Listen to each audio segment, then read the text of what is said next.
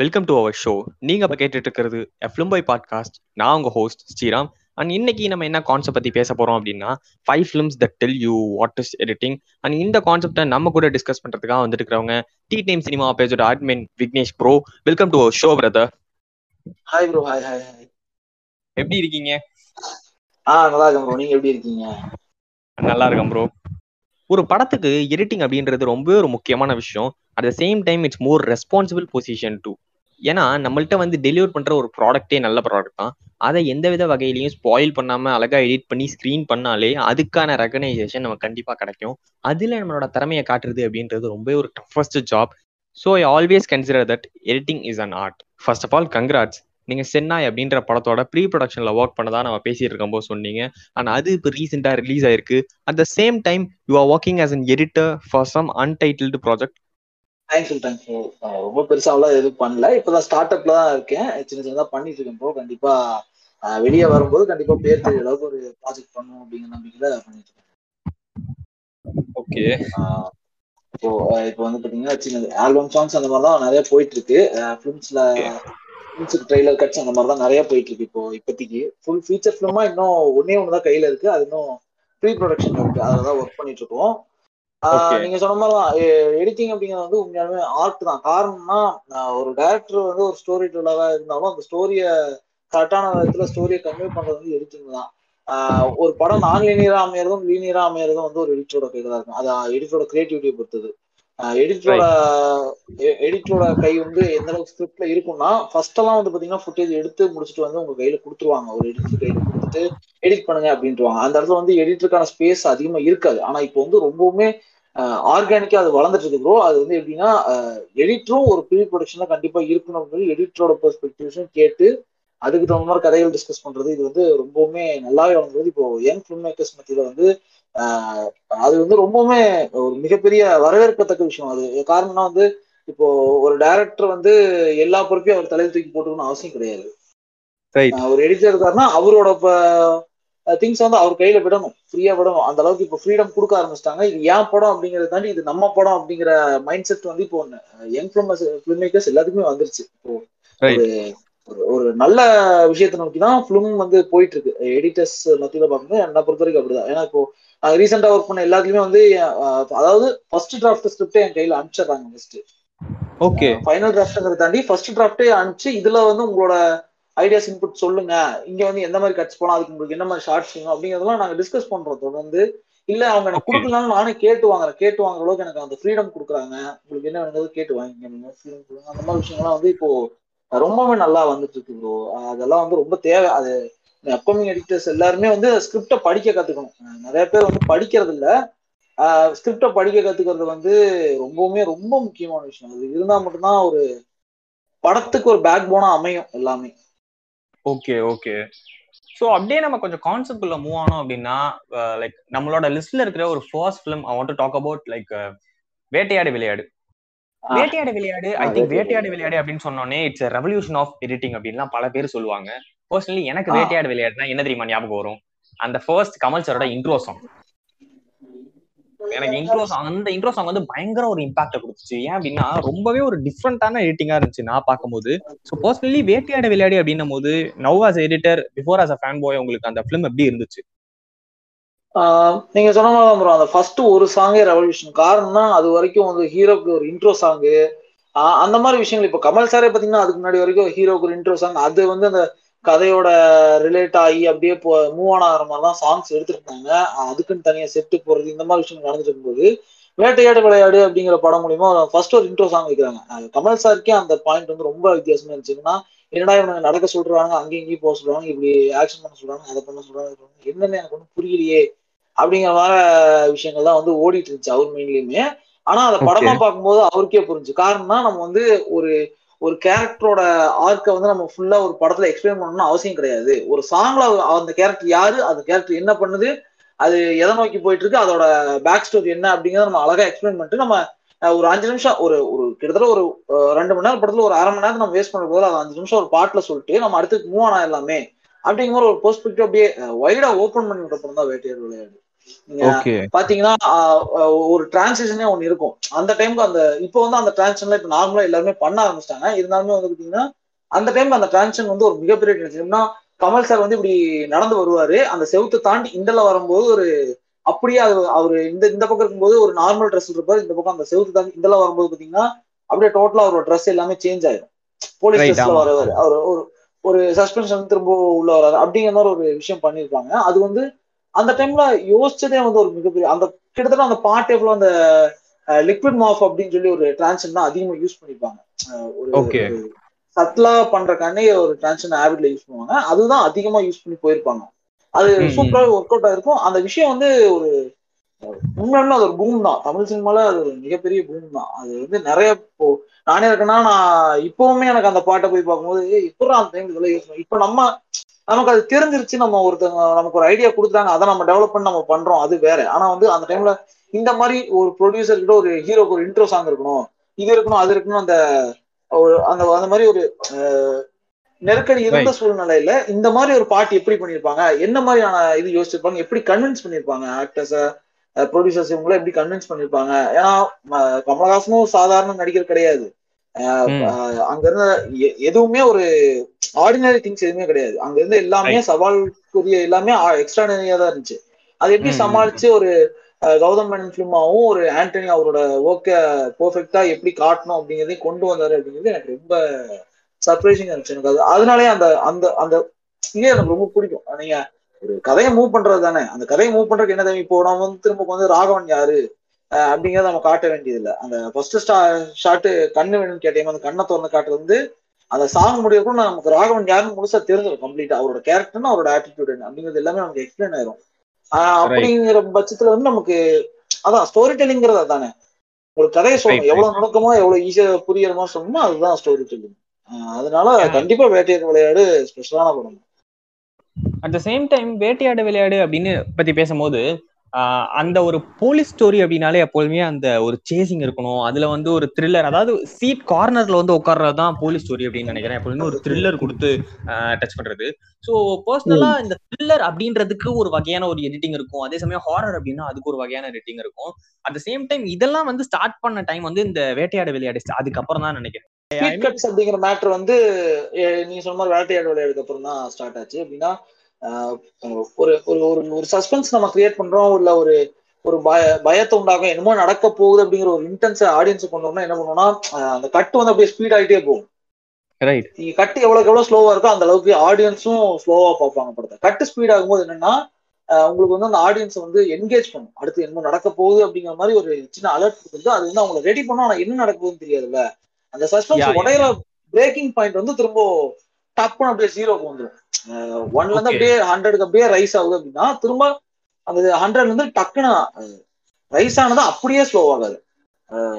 அதாவது ஹண்ட்ரட்ல இருந்து படிப்படியா ஸ்லோ ஆகுது ஹண்ட்ரட்ல இருந்து டைரக்டா ஜீரோக்கு வந்துடும் ஓகே ஓகே அந்த மாதிரி விஷயத்த வந்து கண்டிப்பா வேட்டையாடு விளையாடுக்கு அப்புறம் தான் ஸ்டார்ட் பண்ணாங்க. இந்த மாதிரி ஒரு சஸ்பென்ஸ் கிரியேட் பண்ணது. மேக்ஸிமம் தமிழ் சினிமால த்ரில்லர் கான்செப்ட் எடிட்டிங்ல ஒரு படத்தை த்ரில்லிங்கா காட்ட முடியும் அப்படிங்கிற மாதிரி கொண்டு வந்து கண்டிப்பா ஒத்துக்கக்கூடிய விஷயம் வேட்டையாடு விளையாடுக்கு அப்புறம் தான் அப்படிங்கிறது yeah at the same time வந்து லைக் டேரக்டர்ஸ் மேல இப்போ வந்து ஒரு பெர்ஸ்பெக்டிவ் வந்திருக்கு. அதாவது ஒரு புது டேரக்டரா இருந்தாலும் சரி ஒரு ஃபர்ஸ்ட் ஃபிலிம் டேரக்டரா இருந்தாலும் சரி படம் நல்லா இருந்துச்சு அப்படின்னா டேரக்டரோட நேம் வந்து ஆடியன்ஸ் ஞாபகம் வச்சுக்கிறாங்க. அது வந்து இப்போ ரீசெண்ட் டைம்ல வந்து லோகேஷ் கனகராஜ் டேரக்டர் மாதிரி ஹச்வினோத் டேரக்டர் மாதிரி இவங்க மாதிரியான ஆட்களால் தான் வந்துச்சு அப்படின்னு நான் நினைக்கிறேன் பர்சனலி அது அத மாதிரி இந்த. எடிட்டரோட நேம்ஸ் வந்து ரொம்ப ஷைன் ஆனதுக்கு காரணமும் வேட்டையாடு விளையாடு அப்படின்னு நினைக்கிறேன். அதுக்கப்புறம் தான் எடிட்டர் அவருக்கு வந்து ஒரு பெரிய ஒரு பார்ட் இருக்குது ஃபிலிம்ல அப்படின்னு பேச ஆரம்பிச்சாங்கன்னு நினைக்கிறேன். ஆஃப்டர் தட் ஒரு எடிட்டர்ன்ற ஒரு பாட்டே வந்து சினிமால இருக்கு அப்படின்றதே பல பேருக்கு அதுக்கப்புறம் தான் தெரிய ஆரம்பிச்சுன்னு நினைக்கிறேன். அந்த வேட்டையாடு விளையாடு பார்த்து நான் இத வந்து. ஒத்துக்க மாட்டேன். நீங்க சொன்ன மாதிரி தான் நீங்க சொன்ன மாதிரி தான் எப்படின்னா இது நான் ஒத்துக்க மாட்டேன். காரணம்னா நீங்க சொன்ன மாதிரி இது வந்து ஒரு மார்க்கெட் பேஸ்டு திங் தான் ப்ரோ இப்போ வந்து நீங்க பிலோமின் ராஜ் இருக்காரு. தெரியுமா? பிலோமின் ராஜ் எடிட்டர் பிலோமின் ராஜ் அவர் வந்து பாத்தீங்கன்னா மாஸ்டர் படத்துக்கு அவர் தான் எடிட் பண்ணாரு. ஓகே ஓகேங்களா? அதுக்கு முன்னாடியே கைதின் பண்ணிட்டாரு. மாநகரம் பண்ணிட்டாரு லோகேஷ் கனகராஜோட. ஆனா அது வரைக்கும் நம்ம அவரோட பேர் யாருக்குமே தெரியாது. ஆனா விஜய் சாரோட படம் பண்றாரு அப்படிங்கிறப்போ அவரோட பேர் எல்லாத்துக்கும் தெரிய வருது. ஓகே. ஒரு ஒரு வைடு ஓப்பனிங் இருக்கு. இப்போ என்னன்னா நீங்க நேஷனல் அவார்டு கூட வாங்குங்க. உங்க பேர் அவ்வளவு சீக்கிரம் ஞாபகம் இருக்காது. ஆனா நீங்க ஒரு பெரிய ஸ்டாரோட ஒரு பெரிய பட்ஜெட் படம் ஒரு அந்த மார்க்கெட்டுக்குள்ள பெரிய பட்ஜெட்ல இருக்க ஒரு படத்தை நீங்க பண்றீங்கன்னா உங்க பேர் வந்து அந்த இண்டஸ்ட்ரிக்குள்ள ஞாபகம் வச்சுக்கப்படும் உங்க பேர் சர்க்குலேட் ஆகும். அப்போ வந்து you are trying to tell that ஒரு பெரிய ஸ்டாரோட பண்ணும்போது தான் நம்மளோட நேமும் அட்ரஸ் ஆகும்னு சொல்ல வரீங்களா? கண்டிப்பா நம்ம ஒர்க் அட்ரஸ் ஆகும் ப்ரோ இப்போ நம்ம ஒர்க்கு கண்டிப்பா ஏதோ ஒரு வகையில அட்ரஸ் ஆயிரும். இப்போ எக்ஸாம்பிள் சொன்னா எட்டு தோட்டாக்களோட எடிட்டரோட இப்போ எனக்கு எட்டு தோட்டாக்களோட எடிட்டரோட பேர் தெரியாது. நான் இப்போ சர்ச் பண்ணா தான் நான் எனக்கு தெரியும். அந்த மாதிரி ஒரு இதுதான். ஆனா எட்டு தோட்டாக்களோட எடிட்டிங் பேட்டர்ன் வந்து சூப்பரா இருக்கும். ஓகே ஓகேங்களா? ஓகே ஓகே ஆஹ், அதே மாதிரி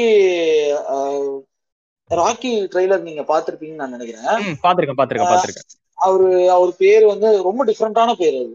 டக்குன்னு அவர் இன்ஸ்டாகிராம் ஐடி கூட பொரோட்டா மாஸ்டர் என்னமோ வச்சிருப்பாருன்னு நினைக்கிறேன்.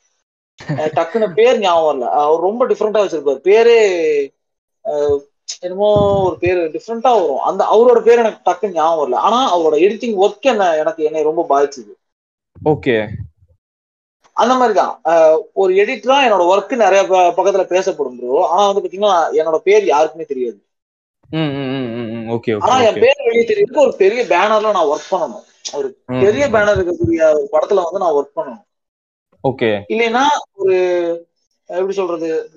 இல்ல நீங்க சொன்ன மாதிரிதான் ஒரு ஒர்க் வந்து நீங்க நல்லா இருக்கு அப்படிங்கிறத தாண்டி பயங்கரமா இருக்கு அப்படின்னு பேச போகணும் படம் நல்லா. இல்ல ஆனா எடுத்து ஒர்க் சூப்பரா இருக்கும் அப்படிங்கிற அந்த அளவுக்கு பேசப்படுது இல்ல. நேஷனல் அவார்டு வாங்குறோம் அப்படிங்கிற. பட்சத்துல நம்ம பேர் லைட்டா வெளியே தெரியும். ஆனா அந்த மார்க்கெட் அப்படிங்கிறது வந்து ரொம்பவுமே இங்க மேஜர் ரோல் ப்ளே ப்ளே பண்ணிருக்கோம் அது வந்து நம்ம தவிர்க்க முடியாது.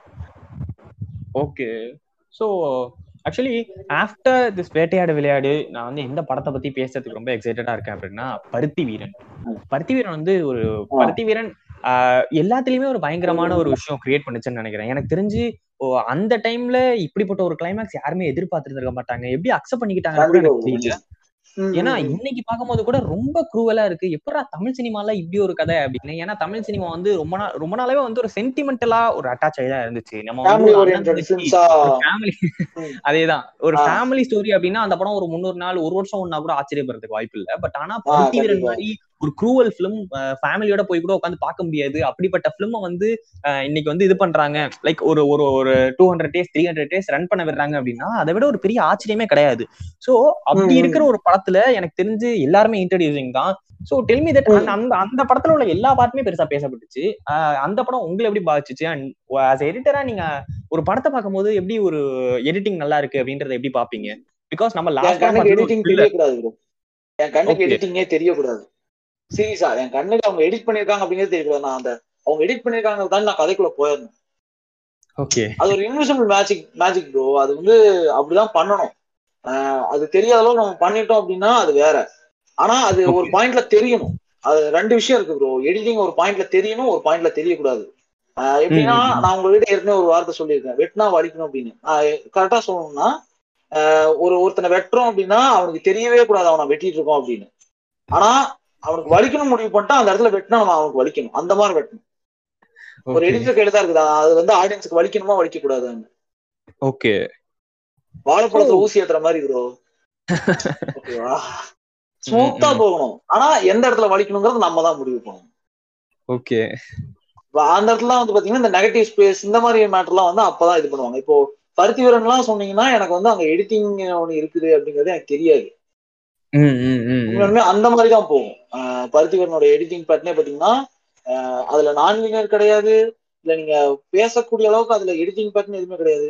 சட்டிலா இருக்கும். ப்ரோ கதையை மட்டுமே அங்க அங்க கதைக்கு என்ன தேவையோ அதை மட்டும் பண்ணிருப்பாங்க இப்போ அட்வான்ஸ்டு இப்போ எல்லாருமே சொல்லுவாங்கல்ல ஸ்டார்ட் அப் அட்வான்ஸ்டு ப்ரோ அப்படின்னு சொல்லுவாங்கல்ல இங்க எதுவுமே கிடையாது.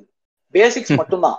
அட்வான்ஸ். கத்துக்கூடிய அளவுக்கு எதுவுமே கிடையாது. பேசிக்ஸ் மட்டும் தான் நீங்க அந்த பேசிக்ஸை எவ்வளவு கிரியேட்டிவா யூஸ் பண்றீங்க அப்படிங்கிறது அட்வான்ஸ் ஓகே ஓகே. அதுல வந்து பருத்தி வீரனை பொறுத்த வரைக்கும் பேசிக்ஸ் அப்படிங்கிற ஒரு மேட்டரை சூப்பரா யூஸ் பண்ணிருப்பாங்க எந்த அளவுக்கு முடியுமோ அவ்வளவு நீட்டா யூஸ் பண்ணிருப்பாங்க கிளாரிட்டியா இருக்கும். டேரக்டருக்கும் தெரியும். ஒரு எடி அந்த அந்த படத்தோட எடிட்டருக்கும் தெரியும். நமக்கு இதுதான் தேவை நம்ம இதுதான் பண்ண போறோம் அப்படின்னு தெளிவா இருந்திருக்காங்க. அதனால அந்த மாதிரி ஒரு அவுட்புட் வந்திருக்கு. உங்களை மறந்து நீங்க அந்த கதையை பார்த்திருக்கீங்கன்னா அது கண்டிப்பா ஸ்டோரி டெல்லிங் தான். வேற எதுவுமே கிடையாது. ரொம்ப ஏன்னா பாட்டும் எங்கேயுமே வந்து உங்களுக்கு அனாவசியமா இருந்த மாதிரி இருந்திருக்காது. கதையோட ஒன்றி அந்த கேரக்டர் அந்த கேரக்டரோட ஆர்ச்சுக்காண்டி மட்டும்தான் பாட்டு வருமே தவிர சும்மா ஒரு பாட்டு வந்து வந்துட்டு போகுது படத்துல அஞ்சு சாங் இருக்கணும் இருக்குது படத்துல அஞ்சு சாங் என்ன பத்து சாங் கூட இருக்கட்டும். ஆனா அது தேவையா இருக்கணும் அவ்வளவுதான். ஓகே. அது வந்து ரொம்ப அழகாவே யூஸ் பண்ணாங்க. அதனாலதான் பருத்திவன் வந்து அதுல எடிட்டிங்கை பத்தி பேசுறதுக்கு ஒண்ணும் இல்ல. ஆனா ஒரு எடிட்டிங்கோட ரோல் மாடலாம் அந்த படம் கண்டிப்பா இருக்கும். Actually I want to talk about this இன்னைக்கு இருக்கிற ரீசெண்ட் ஃபிலிம்ல எல்லாம் பாத்தீங்கன்னா பாட்டு தேவையில்லாம வருதுன்னு சொல்றாங்க. மூணு மணி நேரம் டியூரேஷன் ரொம்ப அதிகமா இருக்கு அப்படின்னு. இதெல்லாம் வந்து ஒரு ரிவ்யூவர் சொன்னா அதுக்கு ஆச்சரியப்படுறதுக்கு இல்ல. ஆனா ஒரு ஆடியன்ஸால சொல்ல முடியுது. எனக்கு இந்த இடத்துல பாட்டை நம்ம படத்தை ஸ்லோவாக்கிடுச்சுங்க அப்படின்றாங்க. படம் ரெண்டே அப்படின்னு சொல்றாங்க. இப்ப எப்படின்னா இப்போ எல்லாருமே பாத்தீங்கன்னா தமிழ் அப்படிங்கறத தாண்டி இந்தியன் பிலிம்ஸ் அப்படிங்கறத தாண்டி மத்த நாட்டுல இருந்து பிலிம்ஸ் பார்க்க ஆரம்பிச்சிட்டாங்க இப்போ. ஓகே அவங்க வந்து எப்படி பாக்குறாங்க அப்படின்னா அவன் அந்த அந்த இப்ப வெஸ்டர்ன் கல்ச்சருக்கு எல்லாரும் அடாப்ட் ஆகுறாங்கல்ல? அந்த மாதிரி சினிமாவையும் எதிர்பார்க்கறாங்க. இப்போ ஆனா உண்மை என்னன்னா இப்போ மத்த நாட்டுல ஹாலிவுட் நம்ம சொல்றோம் ஹாலிவுட்டே பாத்தீங்கன்னா மியூசிக்கல் பிலிம்ஸ் அப்படின்னு சொல்லி மியூசிக்க மையமா வச்சு படங்கள் பண்ண ஆரம்பிச்சிட்டாங்க. ஆமா ஆமா. நம்ம வந்து இங்க வந்து பாடல்கள் இல்லாம படம் கேட்கிறோம். பாட்டுங்கிறது நம்மளோட கிரவுண்ட் கிரவுண்ட் ரூட் நான் அதான் சொன்னேன்ல ஒரு சாங் பண்ற மாதிரி உங்களால வேற எந்த படத்துலயுமே ஸ்டோரி டெல்லிங் பண்ண முடியாது. எந்த எலமெண்ட் யூஸ் பண்ணி நீங்க ஸ்டோரி டெல்லிங் பண்ண முடியாது. பாட்டு வந்து. அதான் ஒரு ஒரு ஒரு அரை மணி நேரம் சீக்வன்ஸ் நீங்க அஞ்சு நிமிஷம் நாலு நிமிஷம் சொல்லிட்டு போயிடலாம். நீங்க உட்காந்து நீங்க மூணு மணி நேரம் படம் இருக்கு இந்த இடத்துல பாட்டு தேவையில்லை அப்படிங்க அந்த பாட்டு வைக்க வந்தா மூணு மணி நேரம் படம் நாலு மணி நேரம் படமா இருக்குன்னு அவங்களுக்கு புரியறது இல்ல. ஓகே இப்போ மூணு மணி நேரம் இங்க இங்க வந்து படம் லென்த் அப்படின்னு எதுவுமே கிடையாது. அந்த தேவை தேவையில்லை அது மட்டும்தான். இப்போ படம் பாத்தீங்கன்னா யாருமே ஒரு ஆடியன்ஸ் பாயிண்ட் ஆஃப் வியூ தான் யோசிச்சு பண்ணணும்னு நினைப்பாங்க. ஆனா உண்மையா அந்த படம் ஒருத்தரோட பாயிண்ட் ஆஃப் வியூ தான் எழுதப்படுது ஒருத்தரோட பாயிண்ட் ஆஃப் வியூ தான் படம் எடுக்கப்படுது ஒருத்தரோட பாயிண்ட் ஆஃப் வியூ தான் படம் எடிட் பண்ணப்படுது. அப்போ நீங்க ஒரு காமன் ஆடியன்ஸ் பாயிண்ட் ஆஃப் வந்து யோசிக்கிறது ரொம்ப கஷ்டம். அதை யோசிச்சு எடுக்கிற படங்கள் பாத்தீங்கன்னா தைரியமா சில சீன்ஸை தூக்குறாங்க படத்துல இருந்து செல்வா சார் படத்துலாம் பாத்தீங்கன்னா அவர்லாம் டெலீட் பண்றதுக்கு யோசிக்க கூடாது ஒரு ஒரு எடிட்டரா டெலீட் பண்றதுக்கு யோசிக்க கூடாது. படத்தை நம்ம எடிட் பண்றோம் ஒரு சீக்வன்ஸே முடிச்சிட்டோம் படம் ஃபைனலே வந்துச்சுனாலும் இல்ல இந்த சீன் வந்து நமக்கு தேவையில்லை அப்படின்னா அது டெலீட் பண்ணி யோசிக்க கூடாது. செல்வா சார் பாத்தீங்கன்னா எதையுமே ஸ்பூன் ஃபிட் பண்ணணும் யோசிக்க மாட்டாரு. எல்லாத்தையுமே ஆடியன்ஸோட மென்டாலிட்டி விட்டுருவாரு. நீ முடிவு பண்ணிக்காங்க என்ன நினைச்ச அப்படிங்கிற மாதிரி சில இதெல்லாம் விட்டுருவாரு. ஒரு டேரக்டர் பெர்ஸ்பெக்டிவ்ல ஆனா இப்போ இப்போ ஃபிலிம் மேக்கர்ஸ் இன்னும் ஆடியன்ஸ் வந்து அந்த உலகத்தரம் அப்படின்னு சொல்ற மாதிரி மாறிட்டாங்க.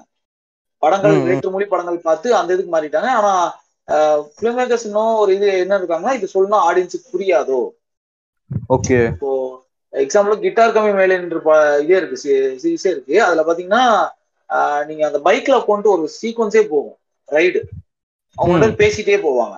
அந்த சீக்வன்ஸ். ஆக்சுவலா உங்களுக்கு விஷுவலா ஏற்கனவே முடிச்சுட்டாங்க. ஓகே. அவங்க ரெண்டு பேரும் அந்த ஸ்டுடியோல பார்த்து விஷுவலா என்ன பண்ணாங்களோ அதை எக்ஸ்பிளைன் பண்றாங்க திரும்ப. அது ஆடியன்ஸ். விஷுவலா கன்வே ஆயிருச்சு. அங்க அதை பேசணுங்கிற. அவசியம் கிடையாது. ஆனா திரும்ப பேசி கிட்டத்தட்ட ஒரு இருபது கிட்டத்தட்ட பதினஞ்சு நிமிஷம் கிட்ட அந்த பைக் இதுலயே போகுது சீக்வன்ஸே போகுது. இந்த மாதிரி விஷயங்கள் வந்து குறைக்கலாம் அப்படிங்கிற மாதிரி தோணும். அந்த விஷயத்தெல்லாம் தூக்கறதுக்கு ஒரு தைரியம். அவ்வளவுதான். அது நீங்க சொல்றீங்க ம் ரைட் ஆனா பட் எனக்கு தெரிஞ்சு லைக் ஒரு பெரும்பாலான மக்களுக்கு ஒருவேளை புரியல அப்படின்னு சொல்லிட்டாங்கன்னா ஏன்னா இப்போ வர நிறைய ஃபிலிம்ஸ் என்ன சொல்றாங்க அப்படின்னா ரீசெண்டா ரிலீஸ் ஆகிற ஃபிலிம்ஸ் பாதி ஃபிலிம்ஸ் வந்து கண்டுக்கவே மாட்டாங்க அண்ட் லேட்டர் ஒரு வருஷம் ரெண்டு வருஷம் கழிச்சு it's an underrated film bro அப்ப எனக்கு புதுசா புரியல அப்படின்ற மாதிரியான ஒரு கருத்தை. முன்வைக்கிறாங்க. அதான் ப்ரோ அதான். இப்ப அதுதான் அந்த பயத்துலதான் வந்து எல்லாருமே அந்த நீங்க சொன்ன விஷயம் அந்த மூணு மணி நேரத்துக்கு கொண்டு வந்து ரெண்டே முக்கால் ரெண்டரை வரைக்கும் வருது. இப்போ வர ஆரம்பிச்சிருச்சு bro two hour films two two two hour fifteen minute films எல்லாம் வர ஆரம்பிச்சிருச்சு. இருந்தாலும் நீங்க சொன்னதுதான். அஹ் எல்லாருமே இப்போ இப்பதானே அந்த எங்க ஜெனரேஷன் வந்திருக்கு. இதுக்கு முன்னாடி இதுக்கு முன்னாடி வரைக்கும் ஃபேமிலி ஆடியன்ஸ் தான் வந்துட்டு இருந்தாங்க. இன்னமே ப்ரொடியூசர் சைடுல இருந்து ஃபேமிலி ஆடியன்ஸ் நோக்கி தான் படம் இது பண்ணுவாங்க. மார்க்கெட்டிங் அதுதான். இன்னுமே உங்களுக்கு கடைக்குட்டி சிங்கம் நம்ம வீட்டு பிள்ளை இந்த மாதிரி படங்கள் ஓடுது தானே. இந்த மாதிரி படங்கள் அதுவும் ஹண்ட்ரட் டேஸ்ல ஓடுது தானே. நல்ல. வசூலும் எடுக்குது இல்ல அப்ப அந்த மாதிரி. படங்கள் மேலயும் அந்த அந்த ஆடியன்ஸ் ஃபேமிலி ஆடியன்ஸை சாட்டிஸ்ஃபை பண்றது. ஃபேம் ஒரு ஃபேமிலி எடுத்துக்கிட்டு அதுல எல்லா கேட்டகரி பீப்புளும் இருப்பாங்க. அடல்ட் இருப்பாங்க. டீனேஜர்ஸ் இருப்பாங்க பெரியவங்க இருப்பாங்க. எல்லாத்தையும் சாட்டிஸ்ஃபை பண்ற மாதிரி ஒரு படம் தான் ப்ரொடியூசர் சைட்ல இருந்து எதிர்பார்ப்பாங்க. நீங்க இப்போ கார்த்திக் நாராயணா ஒரு இன்டர்வியூ சொல்லியிருப்பாரு. இப்போ நவரசாலா அவரோட ப்ராஜெக்ட் ப்ராஜெக்ட் டெக்னி அது வந்து டி சிக்ஸ் முடிச்சோடனே பண்ணணும்னு ஆசைப்பட்டாரு. அதை போய் ஒரு Okay. ப்ரொடியூசர் பிச் பண்ணியிருந்தாருன்னா கண்டிப்பா அது ஆஹ் அவர் வந்து அதுக்கப்புறம் நரகாசுரன் அப்புறம் மாஃபியா பண்ணிட்டு அப்புறம் தான் ஒரு மணிரத்னம் மாதிரி ஒருத்தர் வந்து ஓகே ஒண்டர் அப்படிங்கிற ஒரு ந- ரசா இருக்கு அதுல பண்ணுங்க அப்படிங்கும்போது தான் அவர் பண்றதுக்கு ரெடியா இருந்தாரு. அந்த மாதிரி ஒரு. டைம் தேவைப்படுது. ஒரு ஒரு ஆடியன்ஸுக்கு வந்து ஃபர்ஸ்ட் நீ ப்ரூவ் பண்ணணும். இதை பண்ண முடியும் அப்படிங்கிற ப்ரூவ் பண்ணா மட்டும்தான் நீ ஏத்துக்க முடியும் அப்படிங்கிற மாதிரி ஒரு மைண்ட் செட் இருக்கும்போது இதுல வந்து நீங்க அந்த மூணு ஹவர் ஃபிலிமுக்குலாம் ஒரு எடிட்டரை வந்து நீங்க குறைய சொல்ல முடியாது ப்ரோ. நான் ஒரு எடிட்டரா நான் வந்து இது இதை தூக்கிடலாம் இது வேணாம் இது வந்து இது பண்ணுன்னு நான் சொல்லுவேன். இல்ல எனக்கு அது வேணும்னு டேரக்டர் கேட்பாரு அது டேரக்டர் படமா இருக்கு நான் சொல்லுவேன் என் படமா இருக்கு ஒரு ஒரு பாயிண்ட் வரைக்கும் நம்ம சொல்ல முடியும். ஒரு பாயிண்ட்டுக்கு மேல அது டேரக்டரோட படம் தான். அவங்களோட ஏன் அப்படின்னு கேட்பாங்க. ஏன்ட்டா அவங்க அவங்க கேட்கற அந்த ஏங்கிற கேள்விக்கு வந்து ஜஸ்டிஃபை பண்ற அளவுக்கு எங்கிட்ட பதில் இருந்துச்சுன்னா நான் தூக்கிடுவேன். ஓகே. ஓகேங்களா? அது ஏன் தூ தூக்கணும் அப்படின்னு கேட்கும்போது இதுதான் பிரச்சனை அப்படின்னு நான் எங்கிட்ட ஜஸ்டிஃபை பண்ற அளவுக்கு எங்கிட்ட பதில் இருந்துச்சுன்னா நான் தூக்கிடுவேன். அதே நேரம் ஒரு சீனை வைக்கணும்னு சொல்றாங்கல்ல அந்த சீனை ஏன் வைக்கணுங்கிறது ஜஸ்டிஃபை பண்ற அளவுக்கு அவங்க கிட்ட பதில் இருந்தா மட்டும் தான் நான் வைக்க முடியும். ஓகே ஓகே ஓகே டேரக்டர் வைக்க சொன்னா நான் வச்சுட்டேங்கிறதுல வந்து ஒரு எடிட்டரோட பார்ட் கிடையாது. எடிட்டரோட பார்ட் வந்து இந்த ஸ்கிரீன் பிளே கரெக்டா அந்த ஃப்ளோல கொண்டு போகணும். அந்த எமோஷன்ஸ் தான் ப்ரோ எமோஷன்ஸை கரெக்டா டெலிவர் பண்ணணும். அந்த படத்தோட எமோஷனும் அதை கரெக்டா டெலிவர் ஓகே ஸோ இன்னொரு விஷயம் நான் என்ன கேட்கணும் அப்படின்னு இருந்தேன்னா லைக். டேரக்டர் அதாவது ஒரு எடிட்டர் அப்படின்றவருக்கு எப்போதுமே கிரியேட்டிவிட்டி அதிகமா இருக்கணும்னு நினைக்கிறேன். ஏன்னா ஒரு படம் வந்து ஒரு ரஷ்ஷஸா அவங்கள்ட்ட வந்து கொடுப்பாங்களா? இல்ல எப்படி கொடுப்பாங்கன்னு தெரியல. லைக் ஷூட் பண்ணிட்டு அப்படியே எடுத்துட்டு வந்து தந்துருவாங்க. ஆனா ஆடியன்ஸ் பாக்குறதுக்கும் எடிட்டர் பாக்குறதுக்கும் நிறையவே வித்தியாசம் இருக்குது. எக்கச்சக்கமா வித்தியாசம் இருக்குது. ஸோ ஆடியன்ஸ் பாக்குற மாதிரி கம்ஃபர்டபுளா உட்காந்து அந்த படத்தை என்ஜாய் பண்ற மாதிரி மாத்திர ஒரு ஒரு மீடியேட்டர் தான் எடிட்டர் அப்படின்ற முறையில அந்த மாதிரியான ஒரு கிரியேட்டிவிட்டி வந்து ஒரு ஒரு பெரிய பட்ஜெட்ல அதாவது ஒரு கமர்ஷியல் ஃபிலிம்ஸ் எல்லாம் பார்க்க முடியல இப்போ வந்து கடைக்குட்டி சிங்கம் வந்துச்சு அண்ணன் நம்ம எடுத்திருக்கிற ஃபிலிம்ஸ்லயே பார்த்தோம்னா ஒரு கமர்ஷியல் என்டர்டைனர்ல நம்மளால இந்த கிரியேட்டிவிட்டி அப்படின்ற ஒரு விஷயத்தையும் பார்க்க முடியல. ஒரு சர்ட்டிலான ஒரு எடிட்டர் ஆயிடுறாங்க ஒரு நார்மலான ஒரு எடிட்டர் ஆயிடுறாங்க. வந்த வரத டக்குன்னு கட் பண்ணி கொடுக்குற அந்த மாதிரியான ஒரு எடிட்டர் ஆயிடுறாங்க. நான் நான் ஒரு எடிட்டர் இருக்கேன் ப்ரோ இப்போ என் ஃப்ரெண்டு சினிமாட்டோகிராஃபர் என் ஃப்ரெண்டு டேரக்டர் அப்படின்னு இருக்காங்கன்னு வச்சுக்கோங்க நாங்க ஒரு மூணு பேர் இருக்கோம் அப்படின்னு. ஒரு ஒரு அஞ்சு பேர் இருக்கோம். ஒரு கேட்டகரி ஒரு மியூசிக் அந்த மாதிரி ஒரு. அஞ்சு பேர் இருக்கோம் நாங்க எல்லாம். சேர்ந்து ஒரு படம் பண்ணும்போது எங்களுக்கான கிரியேட்டிவ் ஸ்பேஸ் வந்து தாறுமாறா இருக்கும். ஓகே ஏன்னா என் சினிமாட்டோகிராஃபருக்கு நல்லா தெரியும். இவன் இங்கதான் கட் பண்ணுவான் இவன் இப்படிதான் கட் பண்ணுவான்னு. அவனால என்ன என்னோட பாயிண்ட் ஆஃப் இருந்து யோசிச்சு அவனால காஸ்ட் கட் பண்ண முடியும். ப்ரொடக்ஷன் ஓகே அதே மாதிரி அவன் இந்த ஃபுட்டேஜ் தான் ஒரு ஷாட் இந்த மாதிரி வச்சிருக்கா நான் ஃபோன் பண்ணி சொல்லணும் ஓகே இந்த மாதிரி தான் பண்ணுவோம் நம்ம இதுக்கு ரெடியா இருந்துக்குவோம். இது வந்து இந்த மாதிரி ஒரு சீக்வன்ஸா அமைய போதும்னு எனக்கு தெரிஞ்சிடும் ஏன்னா எங்களுக்குள்ள இருக்க வேவ் அப்படி எனக்கான ஃப்ரீடம் வந்து அங்க ரொம்ப அதிகமா இருக்கும். அந்த அந்த மாதிரி என் கூட பழகி என் கூட இருக்க ஃப்ரெண்ட்ஸோட சேர்ந்து படம் பண்ணும்போது. அதே இது நான் ஒரு. பெரிய எடிட்டரா இருந்து நான் வந்து ஒரு பெரிய ஒரு ஒரு ஒரு அஞ்சு படம் பத்து படம் பண்ணிட்டு என் பேர் வெளியே தெரிஞ்சுன்னு வச்சுக்கோங்களேன். அதுக்கப்புறம் நான் ஒரு பெரிய படத்துக்கு ஒரு பெரிய டைரக்டர் கூட ஒரு அந்த ஒரு படம் பண்றேன்னு வச்சுக்கோங்க. ஒரு எடிட்டரா ஓகே. அப்போ எனக்கு வந்து என்ன ஆகும்னா அவங்க வந்து ஏற்கனவே பல எடிட்டர்ஸ் கூட ஒர்க் பண்ணிருப்பாங்க. இல்லைங்களா? அவங்க வந்து நம்ம நமக்கான கிரியேட்டிவ் ஸ்பேஸ் கொடுக்க மாட்டாங்க. கொடுக்க மாட்டாங்கன்னா கொடுப்பாங்க. கிரியேட்டிவ் ஸ்பேஸ் கொடுப்பாங்க. ஆனா என்னன்னா ஒரு பாயிண்ட்டுக்கு மேல வந்து நம்ம நம்ம க- நம்ம கை வச்சிருக்க மவுஸ் வந்து அவங்க கையை மேல வச்சு ஆனா அவனா சொல்லி தர மாதிரி யூஸ் யூஸ் பண்ணி ஸ்டார்ட் பண்ணிடுவாங்க அதான். ஓகே ஓகே ஓகே உண்மையுமே எப்படின்னா இப்போ ரீசெண்டா சில ஒர்க்ஸே பாத்தீங்கன்னா ஒரு பெரிய ஒர்க்ஸ் ஒன்று பண்ணோம். ஒரு. பாயிண்ட்டுக்கு மேல எனக்கு ரொம்ப கடுப்பாயிட்டேன். இந்தா நீங்களே வச்சுக்கங்களா அப்படிங்கிற மாதிரி வேணா நீங்களே பண்ணீங்க அப்படிங்க அந்த அளவுக்கு சில நேரம் ஆயிரும் ப்ரோ நம்ம அந்த. ஒரு ஒரு பாயிண்ட் நமக்கு தெரியும்ல எங்க பேசணும் எங்க பேசக்கூடாது தெரியும்ல. அந்த மாதிரி அது அது நடக்கும் ப்ரோ நம்ம நம்மளோட சீனியர்ஸ்கிட்ட போறோம்னா ம். நம்ம இவனுக்கு என்ன தெரியும் அப்படின்னு யோசிப்பாங்க ஃபர்ஸ்ட் அவங்களுக்கு அவங்க அவங்க என்ன எக்ஸ்பீரியன்ஸ் இருக்காங்களோ அவருக்கு அதுக்கு நம்ம மரியாதை கொடுப்போம்ல. அது அது வந்து திரும்ப நம்ம மேல எப்படி ரிஃப்ளெக்ட் ஆகும்னா இல்ல இல்ல எனக்கு தெரியும் நீ இதை. அப்படிம்பாங்க. நம்ம வந்து எப்படி இருக்கும்னா சரி நீங்க சொல்றீங்க நானும் வைக்கிறேன். அப்படிங்கிற மாதிரிதான் போகும். அது வந்து அது சொல்ல நிறைய சொல்லலாம். அந்த மாதிரி நடக்கிறது. அது பெரிய எடிட்டர்னு கிடையாது. ஒரு இப்போ அதான் ஒரு ஆண்டனியே இருக்காருன்னா அது கௌதம் மேனனோட படத்துக்கும் மத்த படத்தோட படத்துக்கும் அவரோட எடிட்டிங் ஸ்டைலே வேற மாதிரி இருக்கும். கவனிச்சு ஓகே ஓகே ரூ ரூபனே இருக்காருன்னா அட்லி படம் இல்ல பி எஸ் மித்ரன் படத்துக்கும் மத்த படங்களுக்கும் அவரோட வேற மாதிரி இருக்கும். இட்ஸ் டிபெண்ட் ஆன் ஃப்ரீடம்னு சொல்ல வரீங்களா? கண்டிப்பா ஃப்ரீடம் தான் ப்ரோ இப்போ நீங்க வந்து ஒரு நீங்க வந்து உங்க கையை வந்து கட்டி வச்சுட்டாங்க. தட்டத்துல சாப்பாடை போட்டு கொடுத்துட்டு நீ சாப்பிடுங்கிறாங்க. அதுக்கும் கையை அவுத்து நீ சாப்பிடுன்னு சொல்றது வித்தியாசம் இருக்குல்ல? ஓகே. Okay okay. அது- அந்த அந்த மாதிரிதான். ஆஹ் yeah and actually like Paruthiveeran மாதிரி ஒரு films coming back to the Paruthiveeran Paruthiveeran மாதிரி ஒரு ஃபிலிம் அப்படின்னு எடுத்துக்கிட்டோம்னா ஆல்ரெடி நான் சொன்ன மாதிரி இட்ஸ் க்ரூவல் எண்டிங் அண்ட் படம் வந்து எந்த ஜானர்ல போகுது எங்க போய் முடிய போகுது அப்படின்றது ஆடியன்ஸ்க்கு தெரிலனாலும் ஆஸ் எ எடிட்டரா உங்களுக்கு கண்டிப்பா தெரிஞ்சிருக்கும். ஏன்னா ஆடியன்ஸை விட அந்த தியேட்டர்ல ரீல் ஓட்டுறவங்கள விட டேரக்டரை விட அதிகமா படம் பார்த்தவங்க நீங்களா தான் இருப்பீங்கன்னு நான் நினைக்கிறேன். ஸோ எடிட்டர்ன்றவர் அத்தனை தடவை படம் பார்த்துருக்கணும். ஏன்னா அப்பதான் வந்து அந்த ஒரு ஒரு இது கொடுக்குதா? உங்களுக்கு அந்த ஒரு ஃபீல் கொடுக்குதா? அப்படின்றது அப்பதான் உங்களுக்கு தெரியும். சோ பருத்திவீரன் மாதிரி ஒரு படம் இவ்வளவு குரூவலா முடிய போகுது அப்படின்னா ஆடியன்ஸ்க்கு இங்கேயே ஓரளவு அதாவது ரிவீல் பாயிண்ட் கொஞ்சம் கொஞ்சமா ரிவீல் பண்ணிக்கிட்டே வரணும் அப்படின்ற தாட் இருக்குமா? இல்ல சர்ட்லாம் அந்த இடத்துல போய் ரிவீல் பண்ணிக்கலாம்? இல்ல அதுக்கேத்த மாதிரியான ஏன்னா இப்ப மழை வர போகுது அப்படின்னு தெரிஞ்சதுன்னா அதுக்கான அறிகுறிகள்லாம் இருக்கும். சோ சில விஷயங்கள் அதுக்கேத்த மாதிரி பண்ணுவோம்ல. அந்த மாதிரி ஏதாவது ஃபார்மேட் இருக்குதா? லைக் கடைசியில ஒரு குரூவல் எண்டிங் இருக்குன்னா அதை நோக்கி படம் போகுதுப்பா அப்படின்றது ஏதோ ஒரு இடத்துல எங்க ஏதாவது நின்னா தெரியும் அப்படின்ற மாதிரி. இல்ல கடைசியில ஒரு ஹாப்பி எண்டிங் இருக்கு அப்படின்னா ஏதாவது ஒரு காரணம் என்ன தெரியும்ப்பா அப்படின்ற மாதிரி ஏதாவது ஒரு விஷயம் இருக்குதா? அது வந்து ரைட்டிங் தான் ப்ரோ அதுக்கு வந்து நம்ம எடிட்டிங்ல வந்து நம்ம இது வேணாம் தான் சொல்ல முடியும். வேணும்னு கேட்க முடியாது ஒரு பாயிண்ட்ல ஓகே சொன்ன மாதிரி படத்தை எடுத்து கொண்டு வந்து கையில கொடுத்துட்டாங்க அப்படின்னா இந்த மாதிரி ஒரு கிளைமேக்ஸ் இப்படிதான் அமைய போகுது அப்படிங்கிறதுக்கு ஒரு ரெஃபரன்ஸ் கிளைமேக்ஸ் வந்து எப்படி அமைய போகுது அப்படின்னு ஒரு சின்ன ஹிண்ட் கொடுக்குறது அதெல்லாம் பாத்தீங்கன்னா டேரக்டர் ரைட்டிங்ல தான் இருக்கும். சில அதெல்லாம் எடுத்து வந்துருவாங்க. இதை வந்து இங்கேயே ரிவீல் பண்ணிடலாமா? இல்ல பண்ணக்கூடாது? அப்படிங்கிறது எடிட்டர்ல முடிவாகும்.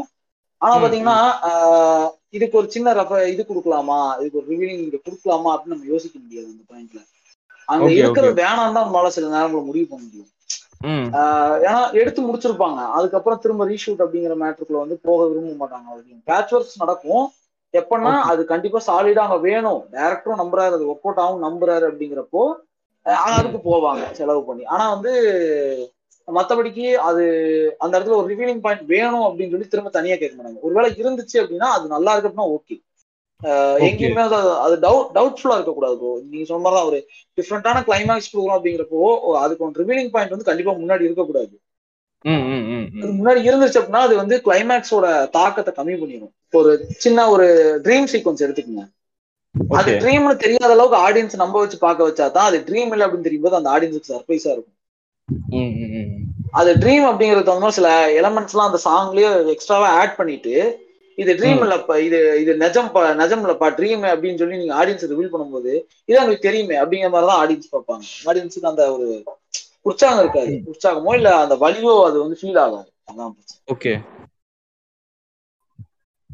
அன்யா ஆக்சுவலி இந்த லிஸ்ட்ல பருத்திவீரனுக்கு அடுத்ததா நான் பேசணும் அப்படின்னு நினைக்கிற படம் வந்து ஜிகிருதண்டா ஜிகிருதண்டா வந்து ஆக்சுவலி ஜிகிருதண்டா எனக்கு தெரிஞ்சு ஒரு போஸ்டர்ல இருந்தே எனக்கு ஒரு பயங்கரமான அதாவது அந்த போஸ்டர் பார்க்கும்போது எனக்கு ரொம்ப டிஃப்ரெண்டா ஃபீல் ஆனிச்சு. ஏன் அப்படின்னா ஜிகிர்தண்டாவோட போஸ்டர் பார்க்கும்போது எனக்கு இன்னொரு ஞாபகம் வரும்னா அந்த ஆரண்ய காண்டம்ன்ற ஒரு போஸ்டர் இவர் தியாகராஜ குமராஜா சாரோட படம் படத்தோட நிறைய சிமிலர்லி இருக்கும். லிட்டரலி அது வந்து எல்லோ அண்ட் பிளாக் கொடுத்துருப்பாங்க. இங்க வந்து பிங்க் அண்ட் ஒயிட் அந்த மாதிரி ஒரு கலர் பிங்க் அண்ட் யா அந்த மாதிரி ஒரு கலர் கொடுத்து டோன் பண்ணிருப்பாங்க சோ அந்த இது பார்க்கும் போதே டிஃப்ரெண்டான ஒரு ஃபீல் ஏன்னா நார்மலான ஒரு போஸ்டரை வச்சுட்டு நடுவில் ஜிகிருதண்டா வச்சோம்னா நம்மளால ஈஸியா ஐடென்டிஃபை பண்ண முடியும். இதுதான் ஜிகிருதண்டா அப்படின்றது. ஏதோ ஒரு காரணம் நம்மளால சொல்ல முடியும். சோ அவன் டாக் அபவுட் த போஸ்டர் அந்த போஸ்டர்ல இருந்தே ஆரம்பிச்சோன்னா கூட அங்கேருந்தே ஒரு கிரியேட்டிவிட்டிய அவங்க இது பண்றாங்க. And at the same time Karthik Subbaraj வந்து ஐ திங்க் நீங்க சொன்ன மாதிரி அவர் வந்து ஒரு வெஸ்டர்ன் சைட்ல இருந்து நிறைய இந்த நிறைய டேரக்டர்ஸ் பார்த்து அங்கேருந்து இன்ஸ்பயர் ஆன மாதிரி ஒரு டேரக்டர் தான் அவரும். குறிப்பா சொல்லணும்னா டேரண்டினோ அவரோட ஒரு சொல்லலாம். சோ ஜிகிருதண்டால பயங்கரமா பார்க்கலாம். ரீசெண்டா வந்து ஜகமேந்திரமலையும் பார்க்க முடியும். ஜிகிருதண்டால இன்னும் எக்கச்சக்கமாவே பார்க்க முடியும். அது வந்து எனக்கு தெரிஞ்ச இந்த டைட்டில் கால்ல இருந்தே ஆரம்பிச்சதுன்னு நினைக்கிறேன். First of all talk about talking about Jigarthanda அப்படின்ற ஃபாண்ட்டை பத்தி பேசுவோமா? ஏன்னா எனக்கு அந்த ஃபாண்ட் ரொம்ப ரொம்ப பிடிக்கும்.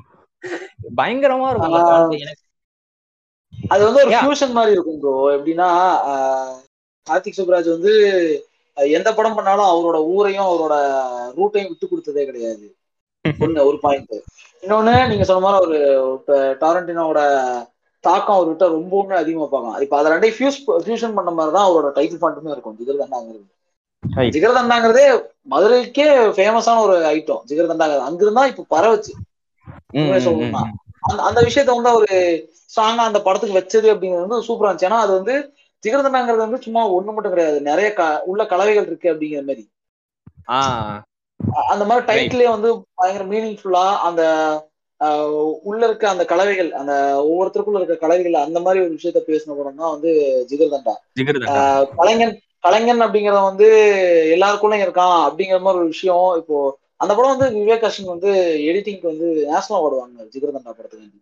Right right okay okay okay காரணம் நான் ஏற்கனவே சொன்னேன்ல.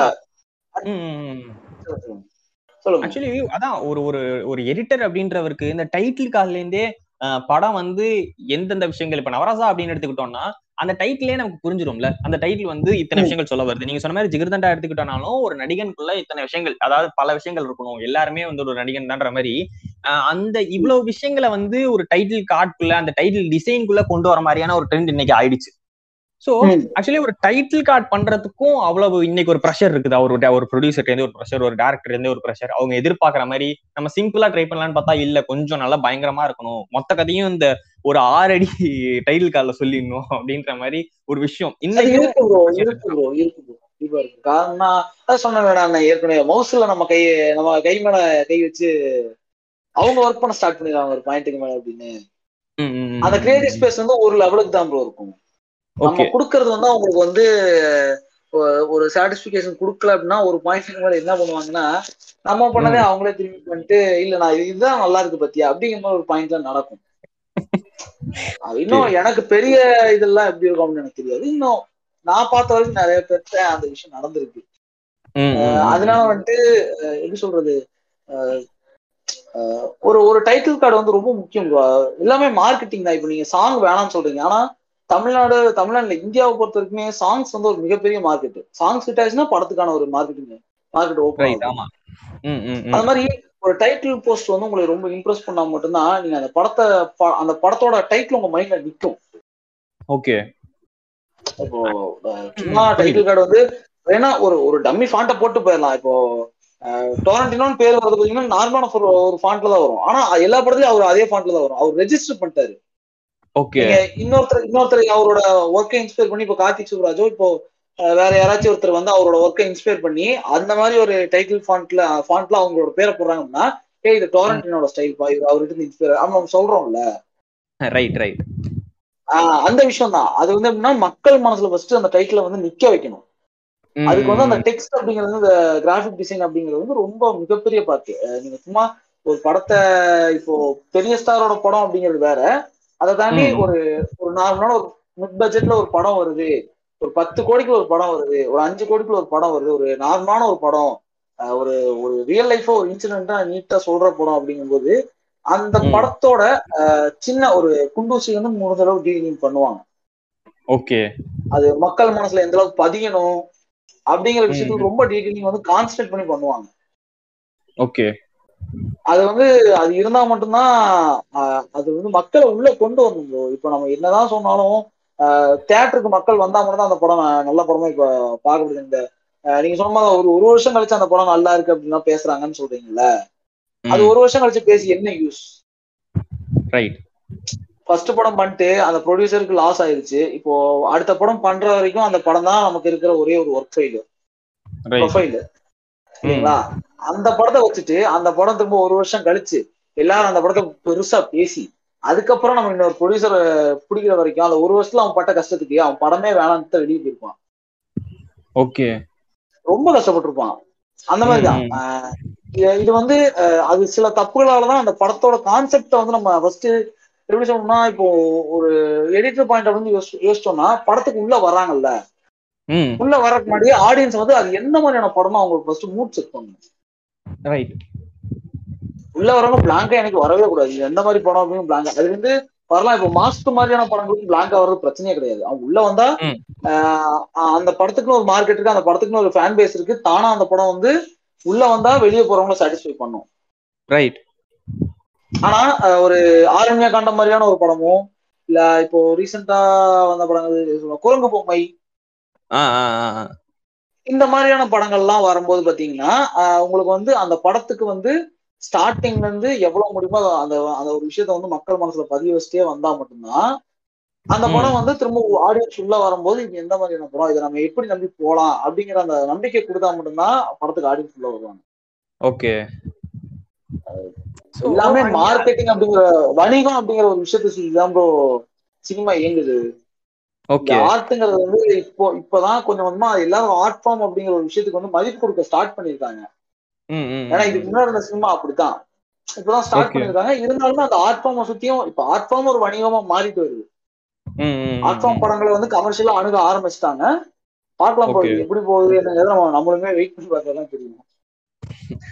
ஓகே ஸோ ஆக்சுவலி ஜிகிர்தண்டா பத்தி கமிங் பேக் டு ஜிகிர்தண்டா அப்படின்னு சொல்லி கூட வரலாம். ஏன்னா அந்த இன்ட்ரோல் பாயிண்ட் எனக்கு ரொம்ப ரொம்ப பிடிக்கும். இன்ட்ரோல். பாயிண்ட் வந்ததுக்கு அப்புறமா வந்து அப்படியே இந்த ஒரு இன்டர்மிஷன் அப்படின்னு வருது மறுபடியும் டேரண்டினோட ஸ்டைலா இருந்தாலும் அந்த இன்ட்ரோல் பாயிண்ட். அந்த ஸ்டோரி வந்து நீங்க சொன்ன மாதிரி லாஸ்ட் டைம் சொல்லியிருந்தீங்க ஆக்சுவலி எடிட்டர் அப்படின்றவருக்கு எங்கேயுமே தெரியவே கூடாது படம் எங்க. எதை நோக்கி போகுது அப்படின்றது தெரியாம போறதுதான் ஒரு நல்ல எடிட்டருக்கான ஒரு விஷயம் அப்படின்னு சொல்லியிருந்தீங்க சோ அந்த படம் பார்க்கும்போது எனக்கு அப்படி ஒரு ஃபீல் வந்துச்சு ஒரு நல்ல ஒரு நல்ல எடிட்டிங்ல நமக்கு சுத்தமா எங்கேயுமே ஸ்பாயிலரே இல்லையே ஏன்னா சில பேர் வந்து ஸ்பாயிலரே இல்லைனாலும் ஒரு ஒரு சில சின்ன மூமெண்ட் வச்சு நிறைய பேர் யோசிப்பாங்க. சோ அப்படி கூட எனக்கெல்லாம் அந்த- படம் யோசிக்கிறதுக்கான டைமே கொடுக்கல. ரொம்ப கடகடன்னு வந்துச்சு. அதே சமயம் நம்மள யோசிக்க விடாமலும் வச்சிருந்துச்சு. சோ அந்த பிலிம்லாம் எனக்கு எடிட்டரோட ஒரு ஒரு இது பத்தி ரொம்ப நல்லாவே இதா இருந்துச்சு. ஒரு எடிட்டர் எவ்வளவு முக்கியம் ஒரு படத்துக்கு அப்படின்றது அந்த படத்துல எனக்கு ரொம்ப நல்லா தெரிஞ்சுச்சு.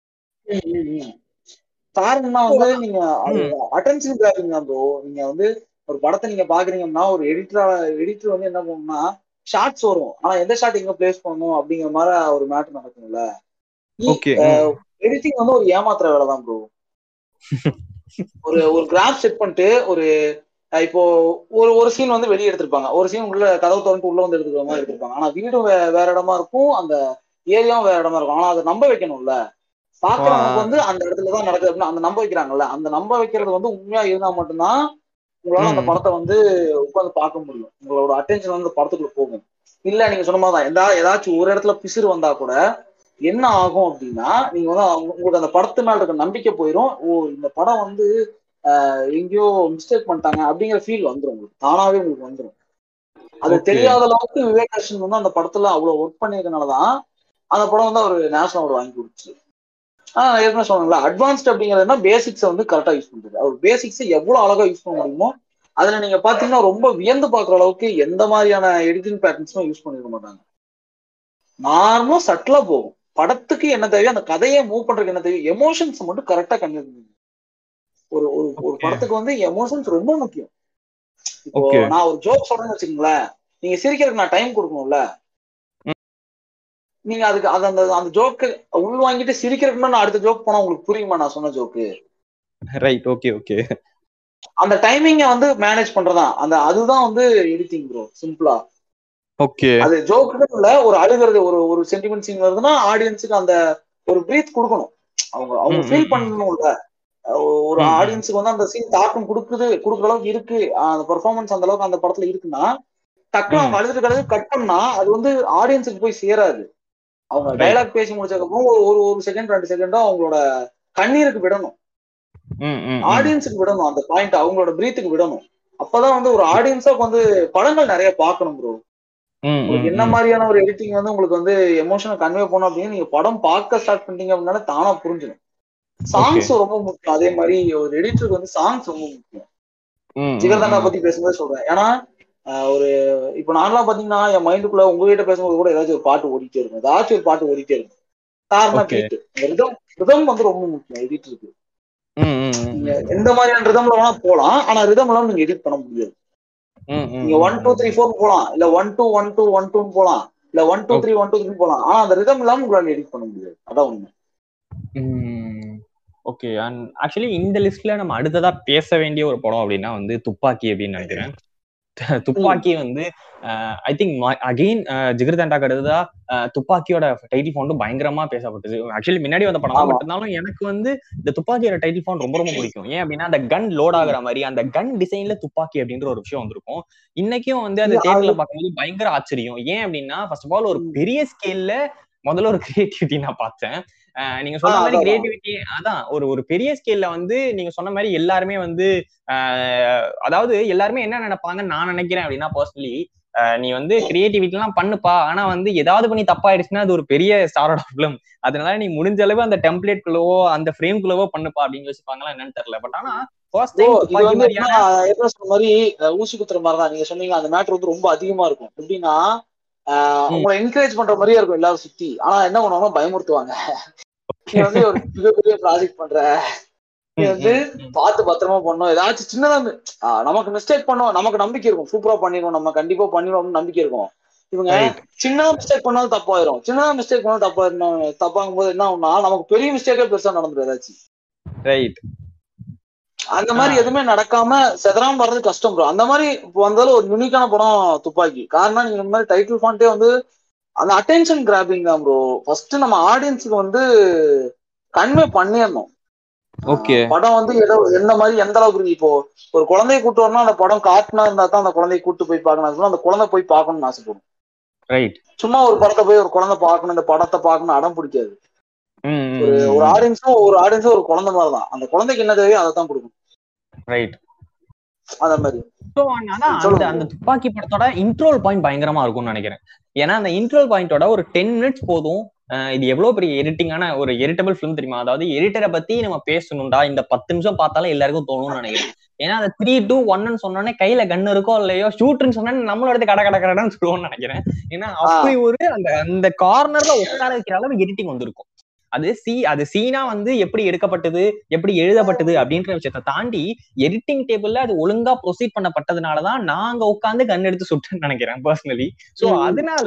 அந்த ஒரு பத்து நிமிஷம் பார்த்தாலே ஒரு பயங்கரமான ஒரு ஃபீல் கிடைக்கும் ஒரு கோஸ்போ மூமெண்ட் கிடைக்கும் அஜித் ஃபேன் சம்மதா ஃபேன் அந்த மீ அந்த மினிட்ல ஒரு பயங்கரமான ஒரு எக்ஸ்போஜர் இருக்கும் அந்த தளபதி படம் அப்படிங்கிறத தாண்டி அது ஒரு படம் அந்த அந்த மொமெண்ட் நான் என்ஜாய் பண்றேன் அப்படிங்கிற மாதிரி எல்லாருமே இறங்கிடுவாங்க நீங்க துப்பாக்கிங்கிற ஒரு படத்தோட பேர் வைக்கும்போது நீங்க இந்த சீன் வருவீங்க அப்படின்னு தெரியும். ஏன்னா இது ஒரு ஒரு இலக்கணமே எழுதி வச்சிருக்காங்க இந்த சீனுக்கு காரணம் அந்த படத்தோட ஃபுட்டேஜ் வந்து பாத்தீங்கன்னா ஒரு பன்னெண்டு மணி நேரம் ஃபுட்டேஜ் ஓகே.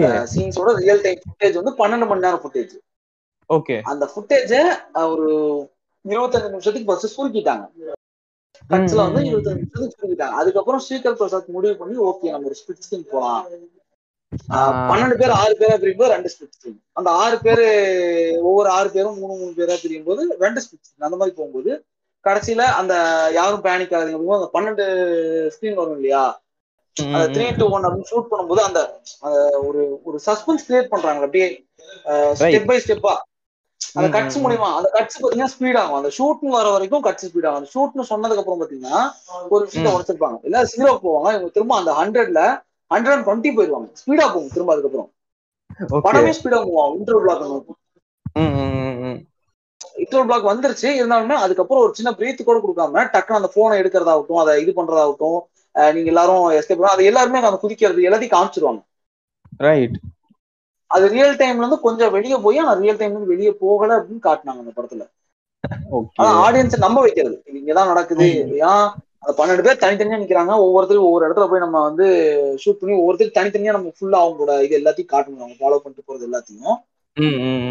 ஆடியன்ஸுக்கு ஆடியன்ஸோட பாயிண்ட் வந்து எங்க இருக்கணும். ஆன்டகனிஸ்ட் மேலதான் ஃபுல்லாமே இருக்கணும் ஆனா அவ அவரு யார்கிட்ட பேசுறாரு அப்படிங்கிற ஒண்ணு இருக்குல்ல அவங்க அந்த மத்த பதினோரு பேர்கிட்ட பேசிட்டு வர்றாருல ரைட் அத சின்ன சின்னதா ஒரு ஜம்ப் மூலியமா ரெஜிஸ்டர் பண்ணிட்டே இருக்கணும் ஆடியன்ஸுக்கு ஓகே அந்த இடத்துல வந்து ஆடியன்ஸ் வந்து ஆடியன்ஸ் கணக்கு விஜய் மட்டுமே காமிச்சிருந்தாலும் அந்த scene அந்த அளவுக்கு வந்திருக்காது. அந்த அளவுக்கு வந்திருக்காது. And at the same time ஒரு எடிட்டர் கையில தான் இருக்குன்னு நினைக்கிறேன். ஒரு ஹீரோவா ஹீரோவா போர்ட்ரேட் பண்றதும் ஒரு வில்லனை வில்லனா போர்ட்ரேட் பண்றது. இந்த மாதிரியான விஷயங்கள் எல்லாமே ஒரு எடிட்டரோட கையில தான் இருக்குன்னு நினைக்கிறேன். அவர் நினைச்சாரு அப்படின்னா ஒரு சாதாரண வில்லன் கேரக்டரா பயங்கரமா ஹைபோதஸ் பண்ணி காட்ட முடியும். அதே சமயம் ஒரு சாதாரண ஹீரோ இவர் எவ்வளவு பெரிய அறிவாளி தெரியுமா அப்படின்ற மாதிரி பல ரஷ் சீன்களை அழகா அப்படி கொலாஜ் பண்ணி பயங்கரமா ஒண்ணு காட்ட முடியும். சோ அது எடிட்டரா ஒரு எடிட்டர்ல உட்கார்ந்ததுக்கு அப்புறமா அந்த கதைக்கு தேவை தேவை இல்லைங்கிறத தாண்டி ஒரு கேரக்டருக்கு இந்த விஷயம் தேவை. ஒரு கேரக்டர் அப்படின்னு ஒண்ணு பண்றோம் ஒரு கேரக்டர் அப்படியே பில் பண்ணிட்டு வரோம் ஒரு ரெண்டரை மணி நேரம் கதையில அப்படின்னா இங்கெங்க இந்தந்த விஷயம் வைக்கணும் அந்தந்த அந்தந்த விஷயங்கள் வைக்கணும் அப்படின்ற விஷயங்கள் இருக்கும்ல.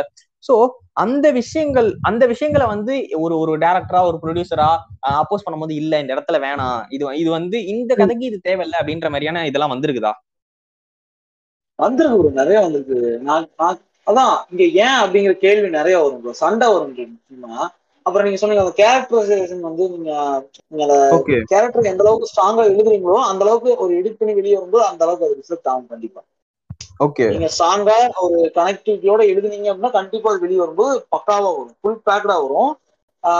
ஒரு இப்போ அதான் அந்த அந்த கேரக்டருக்கு இந்த சீன் தேவையில்லை அப்படிங்கிறது வந்து பாத்தீங்கன்னா ஃபைட்டு தான் அது கண்டிப்பா. டேரக்டருக்கும் எடிட்டருக்கும் உள்ள ஃபைட்டு தான் அது. டேரக்டர் வேணும்னு. சொல்றதும் எடிட்டர் வேணாம்னு சொல்றதும் அது கண்டிப்பா இல்லாம ஒரு படம் வந்து சக்சஸ்ஃபுல்லா வெளியே வராது. அது ரொம்ப ஆர்கானிக்கான ஃபைட்டு அது வந்து எல்லா எடிட்டர்ஸுமே ஃபேஸ் பண்ணுவாங்க.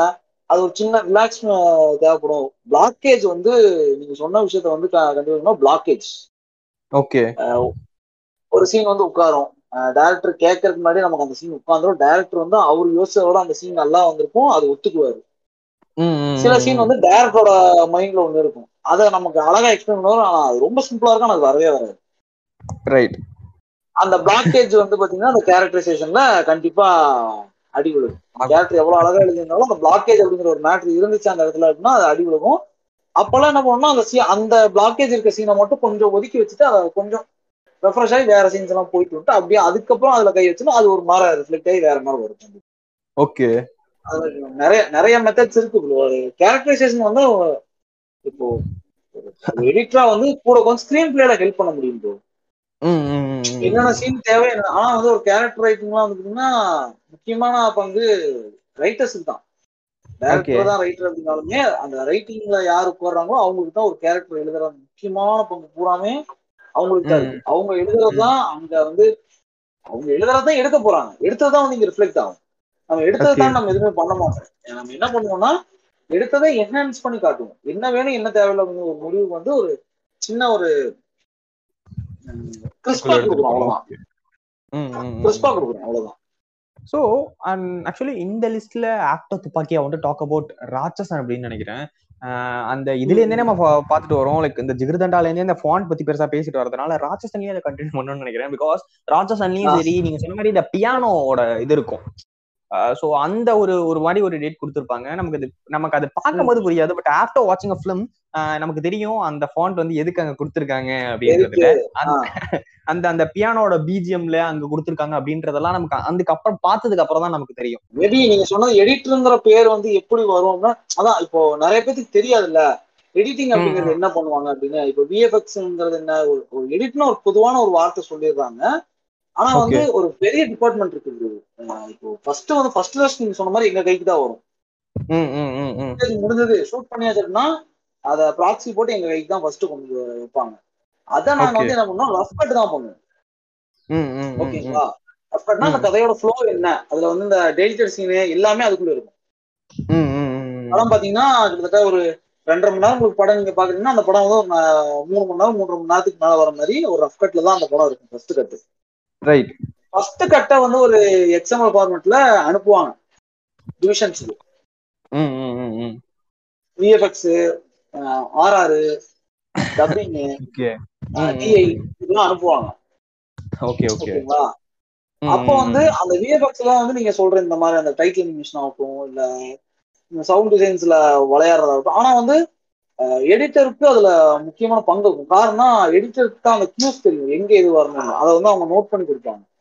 ரைட் ஓகே அந்த அந்த அந்த விஷயம் வந்து பாத்தீங்கன்னா அதுக்கப்புறம் தான் வந்து அதுதான் வந்து கன்வே ஆவாங்க. அஹ் அவங்க கிட்ட இங்க எடிட்டர் ஏதாச்சும் தப்பு பண்ணிட்டாங்கன்னா அது அங்க கன்வே ஆகாது. டேரக்டர்ஸ் கிட்ட ஒரு நோட் இருக்கும். இருந்தாலுமே நம்ம கட் வச்சதுக்கு அப்புறம் இந்த இடத்துல சவுண்ட் டிசைன் போகும்போது இங்க எல் கட் இங்க ஜே கட் அப்படிங்கிற மேட்ரு வந்து நம்ம கொடுத்தா மட்டும் தான் அவங்களால வைக்க முடியும். நம்ம டம்மியா கொடுத்தா அப்படின்னா வைக்க மாட்டாங்க. ஸ்கிரிப்ட்ல எல்லாமே நோட் பண்ணி தான் மேக்ஸிமம் வந்து ட்ரெய்லர்ஸ் அண்ட் டீசர் பாத்தீங்கன்னா இப்போ வெளியே கொடுக்க ஸ்டார்ட் பண்ணிட்டாங்க இப்போ நானே வந்து ஒரு ரெண்டு படத்துக்கு ட்ரெய்லர் பண்ணி கொடுத்துருக்கேன் ஆனா ஆனா வந்து ஒரு ஒரு ட்ரெய்லர் கட்டுங்கிறது வந்து ஒரு ரொம்ப சேலஞ்சிங்கான ஒரு விஷயம். காரணம்னா வந்து. எனக்கு ஆக்சுவலா ட்ரெய்லர் கட் எனக்கு ரொம்ப பிடிக்கும் ஒரு படத்தை. வந்து அது ரொம்ப இன்ட்ரெஸ்டிங்கா சேலஞ்சிங்கா இருக்கும் அதனால எனக்கு பிடிக்கும் காரணம் நீங்க ரெண்டு மணி நேரம் படத்தை ஒரு ரெண்டு நிமிஷத்துக்கு சுருக்கி ஆடியன்ஸ் வந்து அந்த படத்துக்கு ப்ரிப்பேர் பண்ணி அதோட சஸ்பென்ஸை கலைக்காம ஒரு ட்ரெய்லர் ப்ரெசென்ட் பண்ணணும். சாட்டிஸ்ஃபைங்கா ஒரு ட்ரெய்லர் ப்ரெசென்ட் பண்ணணும்.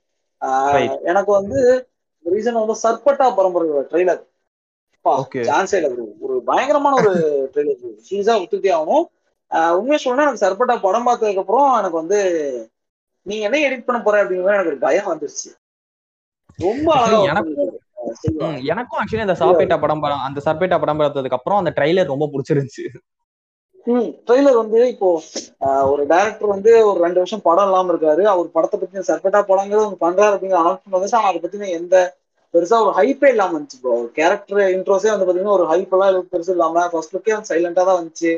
எந்த. ஒரு அப்படியே பயங்கரமா அதெல்லாம் எதுவுமே கிடையாது. சைலண்டா வந்துச்சு. ட்ரெய்லர்னு ஒண்ணு யாருன்னு சொல்லுவோம் படத்தோட மொத்த மார்க்கெட்டை தூக்கி வச்சு இன்வால்மே தான் படத்து மேல எக்ஸ்பெக்டேஷன். கிரியேட் ஆனது காரணமே ட்ரெய்லர் தான். அது வரைக்கும். சர்க்கட்டா பரம்பரை அப்படிங்கிற படத்தோட ஒரு பேர் கூட யாருக்குமே முழுசா தெரியல அந்த சர்க்கட்டா. பரம்பரையில போய் சொன்னா நான் யாருன்னு எல்லாத்துக்கும் நிரூபிக்க வேண்டிய நேரம் வந்துச்சு அப்படின்னு. ஒரு கரெக்டான பிஜிஎம் பிளேஸ்மெண்ட்டோட அந்த பாரதி தமிழ் பேர் வர்றதாகட்டும் இல்ல அந்த அதுல வந்து ஒரு சின்ன ஒரு அந்த ஒரு இதுக்கு வந்து ஒரு இன்ட்ரோ கொடுக்கறதாகட்டும் நீங்க ட்ரெயிலர் அந்த ட்ரெயிலர் ஸ்டார்ட் பண்ணீங்கன்னா அது எல்லாமே இருக்கும். அந்த படத்தோட. லவ் அந்த ஊரோட வாழ்க்கை முறை எல்லாமே இருக்கும் ஆனா வந்து பாத்தீங்கன்னா எங்கேயுமே ட்ரெயிலர் வந்து ஸ்லோ டவுனே ஆகாது சர்ன்னு போகும் ரெண்டு நிமிஷம். அந்த மாதிரி ஒரு ட்ரெயிலர் வந்து ஃபுல் பேக்கடா இருக்கும். உங்களுக்கு வந்து படத்துக்கு உள்ள வரும்போதே இப்போ உங்களுக்கு அது தெரிஞ்சிருச்சு. அவன் அவனை வந்து அவன் வந்து ஒரு கீழ் மட்டத்தில் இருக்கான். அவனை வந்து யாரும் விளையாட விட மாட்டேங்கிறாங்க. அப்படிங்கிற ஒரு மைண்ட் செட் தான் நீங்க போய் போடுறீங்க அவன் எப்படி ஜெயிச்சு வரான்? அப்படிங்கிற மைண்ட். செட் தானே போய் போடுறீங்க அந்த விஷயம். வந்து ஒரு ட்ரெய்லருக்கு வேணும். இப்போ எக்ஸாம்பிள் பாத்தீங்கன்னா அஹ், செக்கச்சவந்தமானம் ம் ம், சீக்கிரம் ட்ரெய்லர். படம் பாத்தீங்கன்னா படத்துல பாத்தீங்கன்னா அந்த பிரகாஷ் ராஜை கொல்ல போறது வந்து கொல்ல கொல்ல போறது பசங்கள ஒருத்தன் அப்படிங்கிற மாதிரி தான் ஸ்டார்ட் பண்ணுவாங்க. ஒரு சஸ்பென்ஸோட இருக்கணும். யார் கொல்ல போற கொல்ல ட்ரை பண்ண அப்படின்னு சொல்லியிருக்க மாட்டாங்க. ஆனா உண்மை என்ன ட்ரெய்லர்லயே வந்து அதை ஓபன் பண்ணிட்டாங்க. ஓகே வேற யாரு? நான் தான். அப்படின்னு அரவிந்த் சாமியோட இன்ட்ரோ ஆகட்டும் அதே மாதிரி நம்ம என்னை கொல்ல முயற்சி பண்ணி நம்ம பசங்களை ஒருத்தன் தான். அப்படின்னு அந்த ஒரு விஷயத்த இது எதை பத்தின கதை அப்படியே வைடா ஓபன் பண்ணி விட்டாங்க. ஆனா படத்துல வந்து பாத்தீங்கன்னா அந்த அந்த பாயிண்ட் இருக்காது. அந்த வேற யாரு? நான் தான். அப்படின்னு அந்த ஆ, அரவிந்த் சாமி சொல்ற விஷயத்துல அது வந்து படத்துல இருக்காது. நீங்க இங்க படத்துல இருக்க வேண்டிய விஷயம் மட்டுமே இங்க ட்ரெயிலர் இருக்கணும்னு அவசியமே கிடையாது ம் உங்களுக்கு வந்து படத்தை ஸ்பாயில் பண்ணாம நீங்க வந்து ஒரு சஸ்பென்ஸோட உங்களால ஒரு படத்தோட ஐடியாவை சொல்ல முடியும் அப்படின்னா தாராளமா படத்துல நீங்க எதை வேணா ட்ரெயிலர்ல எதை வேணா காட்டலாம். ஸ்ட்ராங்கா. இருக்குங்கிற பட்சத்துல. மாஸ். கமர்ஷியல் மூவிஸ்க்கு வந்து பாத்தீங்கன்னா இந்த விஷயத்த ஃபாலோ பண்ண மாட்டாங்க. ஜஸ்ட் எதுவுமே இல்லாம பிளாங்கா வெறும் பிஜிஎம் மட்டும் போட்டு மாஸ்டர் ட்ரெயிலர் எல்லாம் பண்ண மாதிரி பிஜிஎம் மட்டும் போட்டு ஒரு பத்து ஷாட்டை தளபதி இருக்கும்போது பத்து ஷாட்டை வச்சா கூட போதும். அந்த படத்தோட ஹைப் வேற மாதிரி மாறிடும். ஏன்னா அது வெறும் அப்டேட் அவ்வளவுதான். ஆனா. அதை தாண்டி மத்த படங்களுக்கு பாத்தீங்கன்னா அந்த ட்ரெய்லர் அப்படிங்கிற விஷயம் வந்து இப்போ நான் சொன்ன ராக்கிங்க படம் அந்த ட்ரெய்லர் வந்து என்னை இன்னும் ஹைப் ஹைப்லயே வச்சிருக்கு படத்துக்கு. படம் வரும். எப்போ படம் வரும்? அந்த மாதிரியான ஒரு பேட்டர்ன் ரொம்ப சட்டிலா ஒரு ட்ரெய்லர்ல லான்ச் ஷாட் இவ்வளவு காட்டுவாங்களா அப்படின்னு நல்லா வேந்து பார்த்திருக்கேன். அந்த அளவுக்கு அப்படியே விட்டுட்டாங்க ஓப்பனா விட்டாங்க பா பாத்துக்க அப்படிங்கிற மாதிரி ஃப்ரீயா விட்டுருப்பாங்க ஆடியன்ஸுக்கு okay and personally I believe that இது இது நடக்குதா நடக்கலையான்னு கூட எனக்கு தெரியல. Because I'm not industrial person so வெளில இருந்து பார்க்கும்போது. எனக்கு என்ன தோணும் அப்படின்னா இன்னைக்கு ஒரு எடிட் ஒரு ட்ரைலர் அப்படின்னா வேற ஒருத்தவங்கள்ட்ட தராங்க படம் அப்படின்னா வேற ஒருத்தவங்கள்ட்ட தராங்க. ஐ திங்க் ஏன் அப்படின்னா ஒரு ஒரு படம் எடிட் பண்றவர் ஒரு மூட்ல இருப்பாரு அவருக்குன்னு ஒரு ஸ்டைல் இருக்கும். ஒரு டிஃப்ரெண்டான ஷேட் ஒரு ட்ரைலர் ஒரு மாதிரி படம் ஒரு மாதிரி இருந்துச்சு. ட்ரைலர் டீசர் ஒரு மாதிரி படம் ஒரு மாதிரி இருந்துச்சு அப்படின்னா அது நமக்கு ஒரு விதமான ஒரு ஃபீல் தரும். அப்படின்றதுனால பண்றாங்களோ அப்படின்னு எனக்கு ஒரு தாட் இருக்குது. ஸோ ஒரு எடிட்டரா பார்க்கும்போது ஆக்சுவலி நீங்க ட்ரைலர் நிறைய கட் பண்ணிருக்கேன்னு சொல்றீங்க. அட் சேம் டைம் ஒரு படமும் பண்ணிட்டு இருக்கீங்க ஆக்சுவலி ஒரே ஸ்டைல் தான் ஃபாலோ பண்ணணும் அப்படின்றதா ஒரு விஷயம் இருக்குதா? இல்ல ட்ரைலரை பாஸ் பண்ணணும்ப்பா அவ்வளவுதானா? இல்ல அந்த இடத்துல நம்ம அந்த ரெண்டரை நிமிஷத்துல வந்து கதையை சொல்லணும். அந்த எந்த ஜானர்னு சொல்லணும் அப்படின்ற ஒரு விஷயங்கள்லாம் இருக்குதா? இல்ல ப்ரோ நீங்க அப்படிலாம் எதுவுமே கிடையாது. அது வந்து நம்மளோட கிரியேட்டிவிட்டி தான். அது டேரக்டர்ஸ் கேட்பாங்க. இந்த மாதிரி எனக்கு ஒரு ட்ரெய்லர் வேணும்னு கேட்பாங்க. ட்ரெய்லர்ல மேக்ஸிமம் எனக்கு தெரிஞ்சு யாரும் இன்ட்ரெஸ்டர் ஆகுறது இல்லை. இப்போ எனக்கு தெரிஞ்ச வரைக்கும். எப்படின்னா எனக்கு இப்படிதான் இருக்கும் ட்ரெய்லர் அப்படிதான் வந்து யாருமே இன்ட்ரெஸ்டர் ஆகுது. காரணம் விட்டுருவாங்க. நீ பண்ணு. அப்படிங்கிற மாதிரி விட்டுருவாங்க. நம்ம வந்து. கையில ஃபுட்டேஜ் தான் கொடுப்பாங்க. ட்ரெய்லர் எனக்கு ஒண்ணு பண்ணி கொடுப்பாங்க நான் எனக்கு எனக்கு எனக்கு அந்த படத்தை ஃபர்ஸ்ட் ஒரு ஓரளவு ரெண்டு தடவை மூணு தடவை ம். ஒரு ஆடியன்ஸ் பாயிண்ட் ஆஃப் ஒரு ட்ரெய்லர் எப்படி இருந்தா நல்லா இருக்கும் எதெல்லாம் காமிச்சா நல்லா இருக்கும்னு யோசிச்சிருவேன் அதை Okay. காமிக்கும் போது பாத்தீங்கன்னா அது அவங்களுக்கு பிடிக்கும். ஏன்னா அது கதையை ஸ்பாயில் பண்ணாது. நீங்க. கதையை ஸ்பாயில் பண்ண அவசியமே கிடையாது ப்ரோ இப்ப. பாத்தீங்கன்னா ஒரு ட்ரெய்லர் வந்து நீங்க கதையே காட்டாம சொன்ன மாதிரி மாஸ்டர் படத்தோட டீசர் மாதிரியோ இல்ல அந்த மாதிரியும் கட் பண்ணலாம். ஒரு. கதை எப்படிப்பட்ட கதைங்கிற சொல்லி அப்படியும் கட் பண்ணலாம். இல்ல கதையை முழுசா ஓபன் பண்ணிட்டு படத்தை வந்து பாத்துக்கோ. படத்தோட மேக்கிங்காக மட்டுமே படத்தோட மேக்கிங் அதோட பிரம்மாண்டம் படத்துல எது பிரம்மாண்டமா இருக்கோ அதை மட்டும். காமிச்சு இப்போ வால் படம் பாத்தீங்கன்னா வால் படம் அதோட கதை என்னங்கிறது எல்லாத்துக்குமே தெரிஞ்சுச்சு. ரைட் நம்ம வந்து நம்ம இருக்கிற ஒரு ப்ரெஷர் வந்து நம்ம வெளியே போய் நம்ம நேச்சரோட வாழ கத்துக்கணும் அப்படிங்கிற மாதிரி படம் தான் அப்படின்னு தெரிஞ்சிருச்சு. ஆனா அந்த. படத்தோட டீசர் ட்ரெய்லர் மூலியமா நமக்கு ஒரு செம ஓப்பனிங் பண்ணி விட்டாங்க. இது எந்த மாதிரி ஏன்னா அந்த படத்தோட விஷுவல்ஸ் தான் அந்த படத்தோட பிரம்மாண்டம். கரெக்ட் இல்லைங்களா? அந்த படத்துல எது பிரம்மாண்டமோ அதை ஹைலைட் பண்ணி காட்டுறதான் ட்ரெய்லரோ teaser right right right so அந்த- வெற்றிமாறன் சார் ஆக்சுவலி நீங்க சொல்லும் போது எனக்கு என்ன ஒரு விஷயம் தோணுதுன்னா வெற்றிமாறன் சார் ஒரு இன்டர்வியூல சொல்லியிருப்பாரு இந்த கையே வேணாம் அப்புறம் எதுக்குடா அதுக்கு மோதிரம்? அப்படின்ற மாதிரி ஒரு விஷயத்த மென்ஷன் பண்ணியிருப்பாரு. ஆக்சுவலி நீங்க அந்த இன்டர்வியூ. பாத்திருக்கீங்களா என்னன்னு தெரியல. ஒரு அவர் அவர் எடுத்த ஒரு நாலஞ்சு பட ஆஹ் அஞ்சாறு படங்கள்ல அவருக்கு பிடிச்சதே மொத்தம் மூணு சீனோ நாலு சீனோ தான். ஏன்னா எனக்கு பிடிச்ச சீன்கள்லாம் கட் பண்ணிட்டேன். ஏன்னா அதெல்லாம் தேவைப்படல. தேவைப்படல அப்படின்னும் போது நம்ம கட் பண்ணணும் அப்படின்ற மாதிரி ஒரு விஷயம் சொன்னார் ஸோ ஆக்சுவலி நீங்க சொல்லும் போது எனக்கு அதான் தோணுச்சு. உண்மை ப்ரோ காரணம் இருந்துச்சுங்க இப்போ நானுமே ஒரு படம் எடிட் பண்றேன் அப்படின்னா அந்த. படத்துக்கு தேவை தேவைங்கிறது மட்டும்தான்.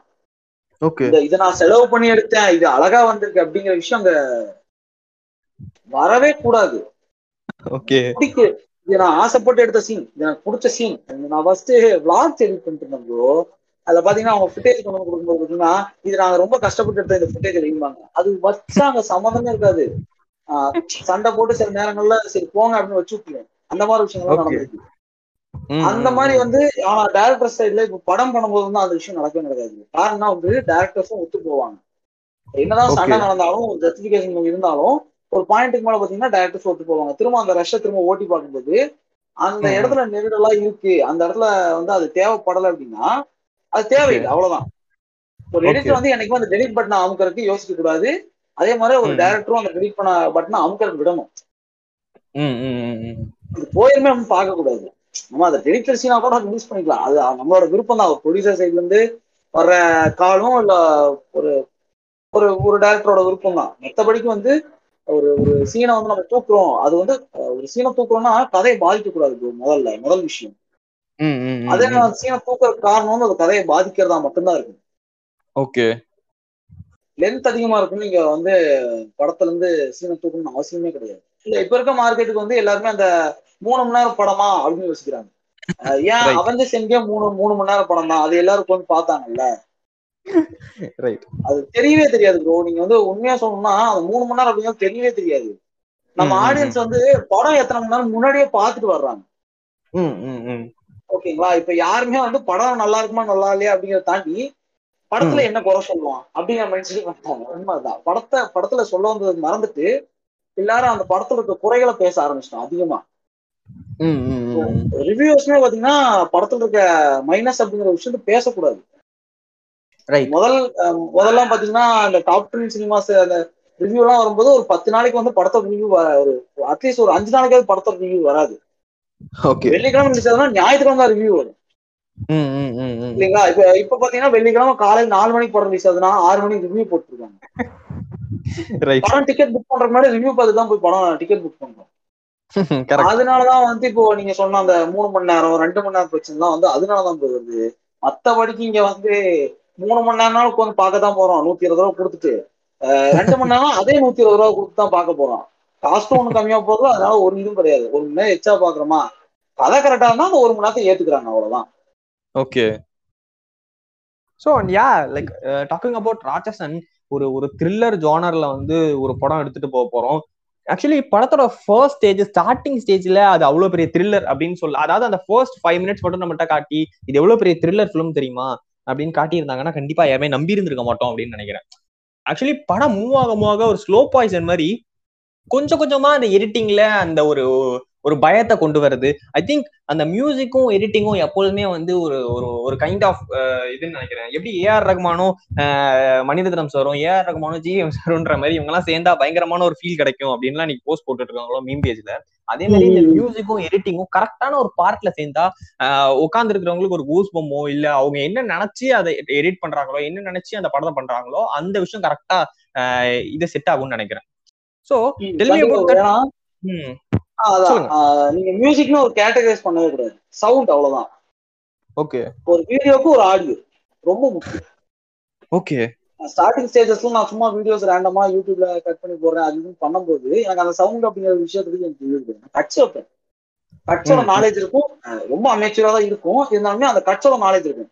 பாக்குறவங்க ஓகே ஓரளவுக்கு நல்லதெல்லாம் பண்ற அப்படின்னு சொல்ற அளவுக்கு இருக்கும். ஆனா எது வந்து அவங்கள வந்து ஒரு நீங்க வந்து ஒரு வீடியோ வந்து ஒரு blank ஸ்பேஸ் விடுறீங்க. ஒரு பிளாக்கா வருது வீடியோ ஒரு அஞ்சு செகண்டுக்கு ஓகே அந்த அஞ்சு செகண்ட் ஆடியன்ஸ் உட்கார வைக்கணும்ல.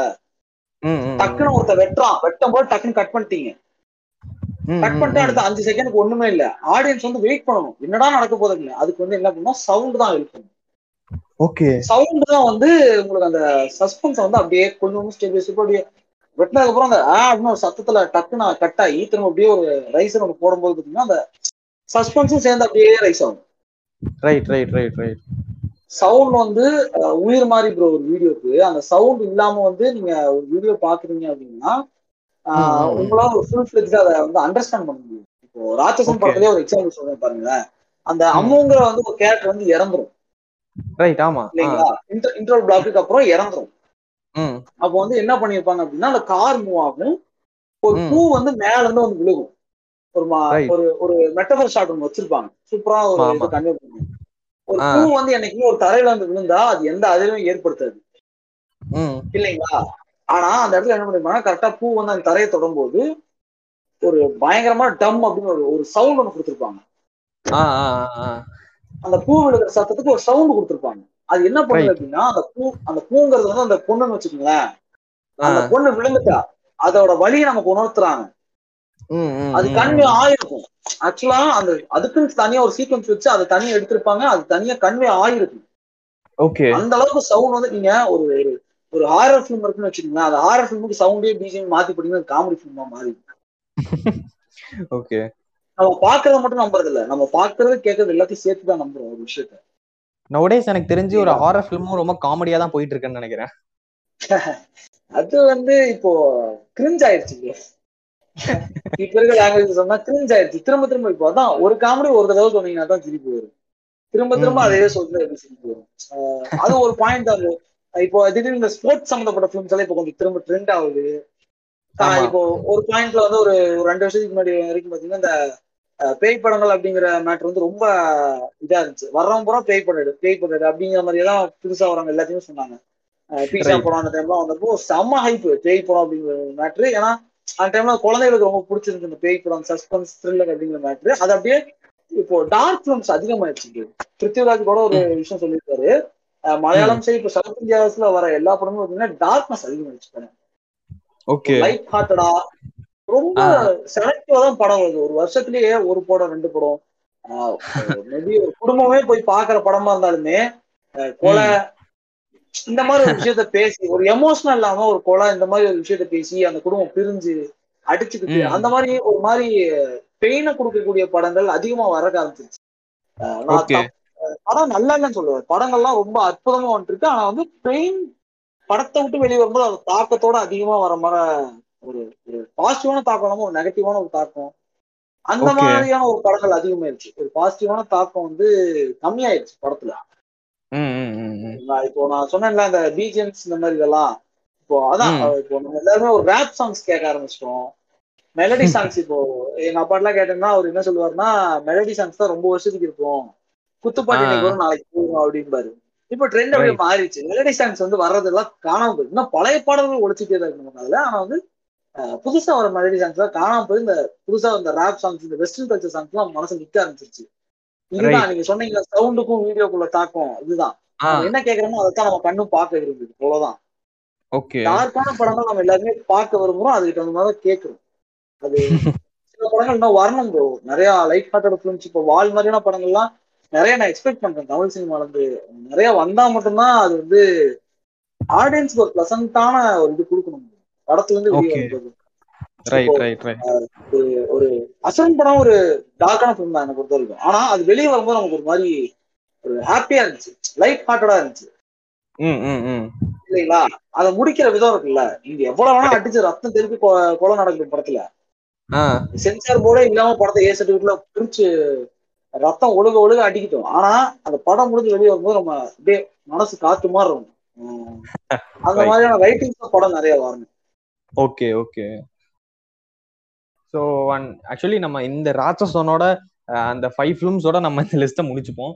We talk a lot and எனக்கு இந்த கான்வர்சேஷன் இன்னும் நல்லா கண்டினியூ பண்ணணும் அப்படின்ற ஆசை தான் இருக்குது பிகாஸ் இந்த எடிட்டிங்கோட பார்ட் பத்தி நிறைய பேருக்கு தெரியாதுன்னு தான் நினைக்கிறேன். இன்ஃபேக்ட் நான் ஆல்ரெடி. சொல்ல வந்தது கூட ஆக்சுவலி நீங்க இடையில சொன்ன விஷயம் கூட போஸ்டர் டிசைன் பண்றவர் வேற ஒருத்தர் ட்ரைலர் இப்ப வேற ஒருத்தங்க பண்ண ஆரம்பிச்சிட்டாங்க படம் இப்ப வேற ஒருத்தங்க பண்ண ஆரம்பிச்சிட்டாங்கன்னு எல்லாமே ரொம்ப ஒரு தனித்தனி எலமெண்ட் ஆயிடுச்சு. இந்த விஷயம் யாருக்கும் தெரிய மாட்டேங்குது. அவ்வளவுதான் வேற ஒண்ணும் இல்ல. இப்ப பாத்தீங்கன்னா பண்றாங்க? இப்போ சின்ன சின்ன படங்களுக்கு இப்போ நானா பண்ற படங்களுக்கு பாத்தீங்கன்னா நானே தான் சில விஷயங்களை எல்லாமே சேர்த்து பண்ணிக்கிறேன் போஸ்டர்ஸ் ஆகட்டும் ப்ரோமோ கட் எல்லாமே நானே தான் பண்ணிக்கிறேன் அது பட்ஜெட் பட்ஜெட் இருக்க படங்களுக்கு யாரு எதுல ஸ்பெஷலிஸ்டோ அதை அவங்கள கூப்பிட்டு இப்போ Venky Gokul Venkat GV media works இவங்களும் நல்லா பண்ணிட்டு வராங்க. ஃபிலிம்ஸ். ட்ரெய்லர் எல்லாம் இவங்களும் நான் ரொம்ப சூப்பரா பண்ணிட்டு வராங்க. இவங்கெல்லாம் இப்போ அப்கமிங்ல அப்கமிங்ல இவங்க நல்லா ரெகனைஸ் ஆயிட்டாங்க வெளியே. ஓகே அதான் அந்த மேட்டர் தான். அந்த மாதிரி இப்போ எல்லாமே வந்து பாத்தீங்கன்னா பெஸ்டா பண்ணணும் அப்படின்னு ஆசைப்பட்டு படங்கள் கரெக்டான இதுல தான் வருதுன்னு நான் நம்புறேன். யதார்த்த தன்மையோட இப்போ கரெக்டான படங்கள் தான் வந்துட்டு இருக்கு இருந்தாலும் சில படங்கள் வந்து நமக்கு அந்த தாக்கத்தை கொடுக்குது இல்ல அந்த மாதிரி இன்னும் நிறைய படங்கள் வரும்னு ஆசைப்படுறேன். Yeah at the same time எத்தனை பேருக்கு வந்து இந்த சவுண்ட் டிசைன் அப்படின்ற ஒரு விஷயம் இருக்குது? சவுண்ட் இன்ஜினியர் அப்படின்னு ஒருத்தர் படத்துல இருக்காரு. அவர் தான் இந்த சின்ன சின்ன sounds nook and corner sounds எல்லாம் அவர் தான் டிசைன் பண்றாரு அப்படின்னு கூட தெரியும் தெரியல. சோ அந்த எடிட்டிங் பார்ட் அந்த சவுண்ட் பார்ட் பத்தி நிறைய வந்து எக்ஸ்ப்ளோர் பண்ணும் அப்படின்ற ஆசை பல பேருக்கு இருந்திருக்கும். பல பேருக்கு தெரியாமலே இருந்திருக்கும். ஐ ஹோப் தட் இந்த கான்வர்சேஷன் வழியா பெரிய விஷயங்கள் தெரியலனாலும் ஒரு சின்ன சின்ன விஷயங்கள் தெரிஞ்சிருக்கும் அப்படின்னு நம்புறேன். பிகாஸ் எனக்கும் இதுல இருந்து சின்ன சின்ன விஷயங்கள் தெரிஞ்சிச்சு. கண்டிப்பா நம்ம இன்னொரு இன்னொரு இது கூட கண்டிப்பா பேசணும். ஓகே. ஷூர் நான் ஏற்கனவே லேட். பண்ணிட்டேன்னு நினைக்கிறேன். பரவாயில்ல, இருந்தாலும் இன்னொரு பரவாயில்ல. நாள் கண்டிப்பா. டைம் வரைக்கும் கண்டிப்பா ஓகே இன்னொரு தேங்க்ஸ் a lot for விஷயம் coming bro. Okay okay okay. நான் தான் தேங்க்ஸ் இந்த மாதிரி ஒரு இது பேச வச்சதுக்கு. ஏன்னா நான் உங்க உங்க உங்க இதுல வந்து நான் இதெல்லாம் யோசிச்சிருக்கணும் கூட தெரியாது. இந்த மாதிரி ஒரு கூப்பிட்டு பேசலாம். நம்ம நாலு பேத்துக்கு வந்து ஒரு நாலேஜ் கெய்னிங்கா இருக்கட்டும் அப்படின்னு நான் யோசிச்சிருக்கலாம்னு கூட எனக்கு தெரியாது. சூப்பரா பண்றீங்க. Keep going best wishes bro கண்டிப்பா ஒரு ஒரு பாயிண்ட்ல நல்ல இதுக்கு வருவீங்க ஒரு ரெக்கக்னேஷனோட கண்டிப்பா நம்ம மீட் பண்ணுவோம் ஓகே தேங்க்ஸ் அண்ட் ஆக்சுவலி நீங்களும் நிறைய விஷயங்கள் சொன்னீங்க. நம்ம ஆல்ரெடி கான்வர்சேஷன் பண்ணும் போதே பல விஷயங்கள் நீங்க சொன்னீங்க.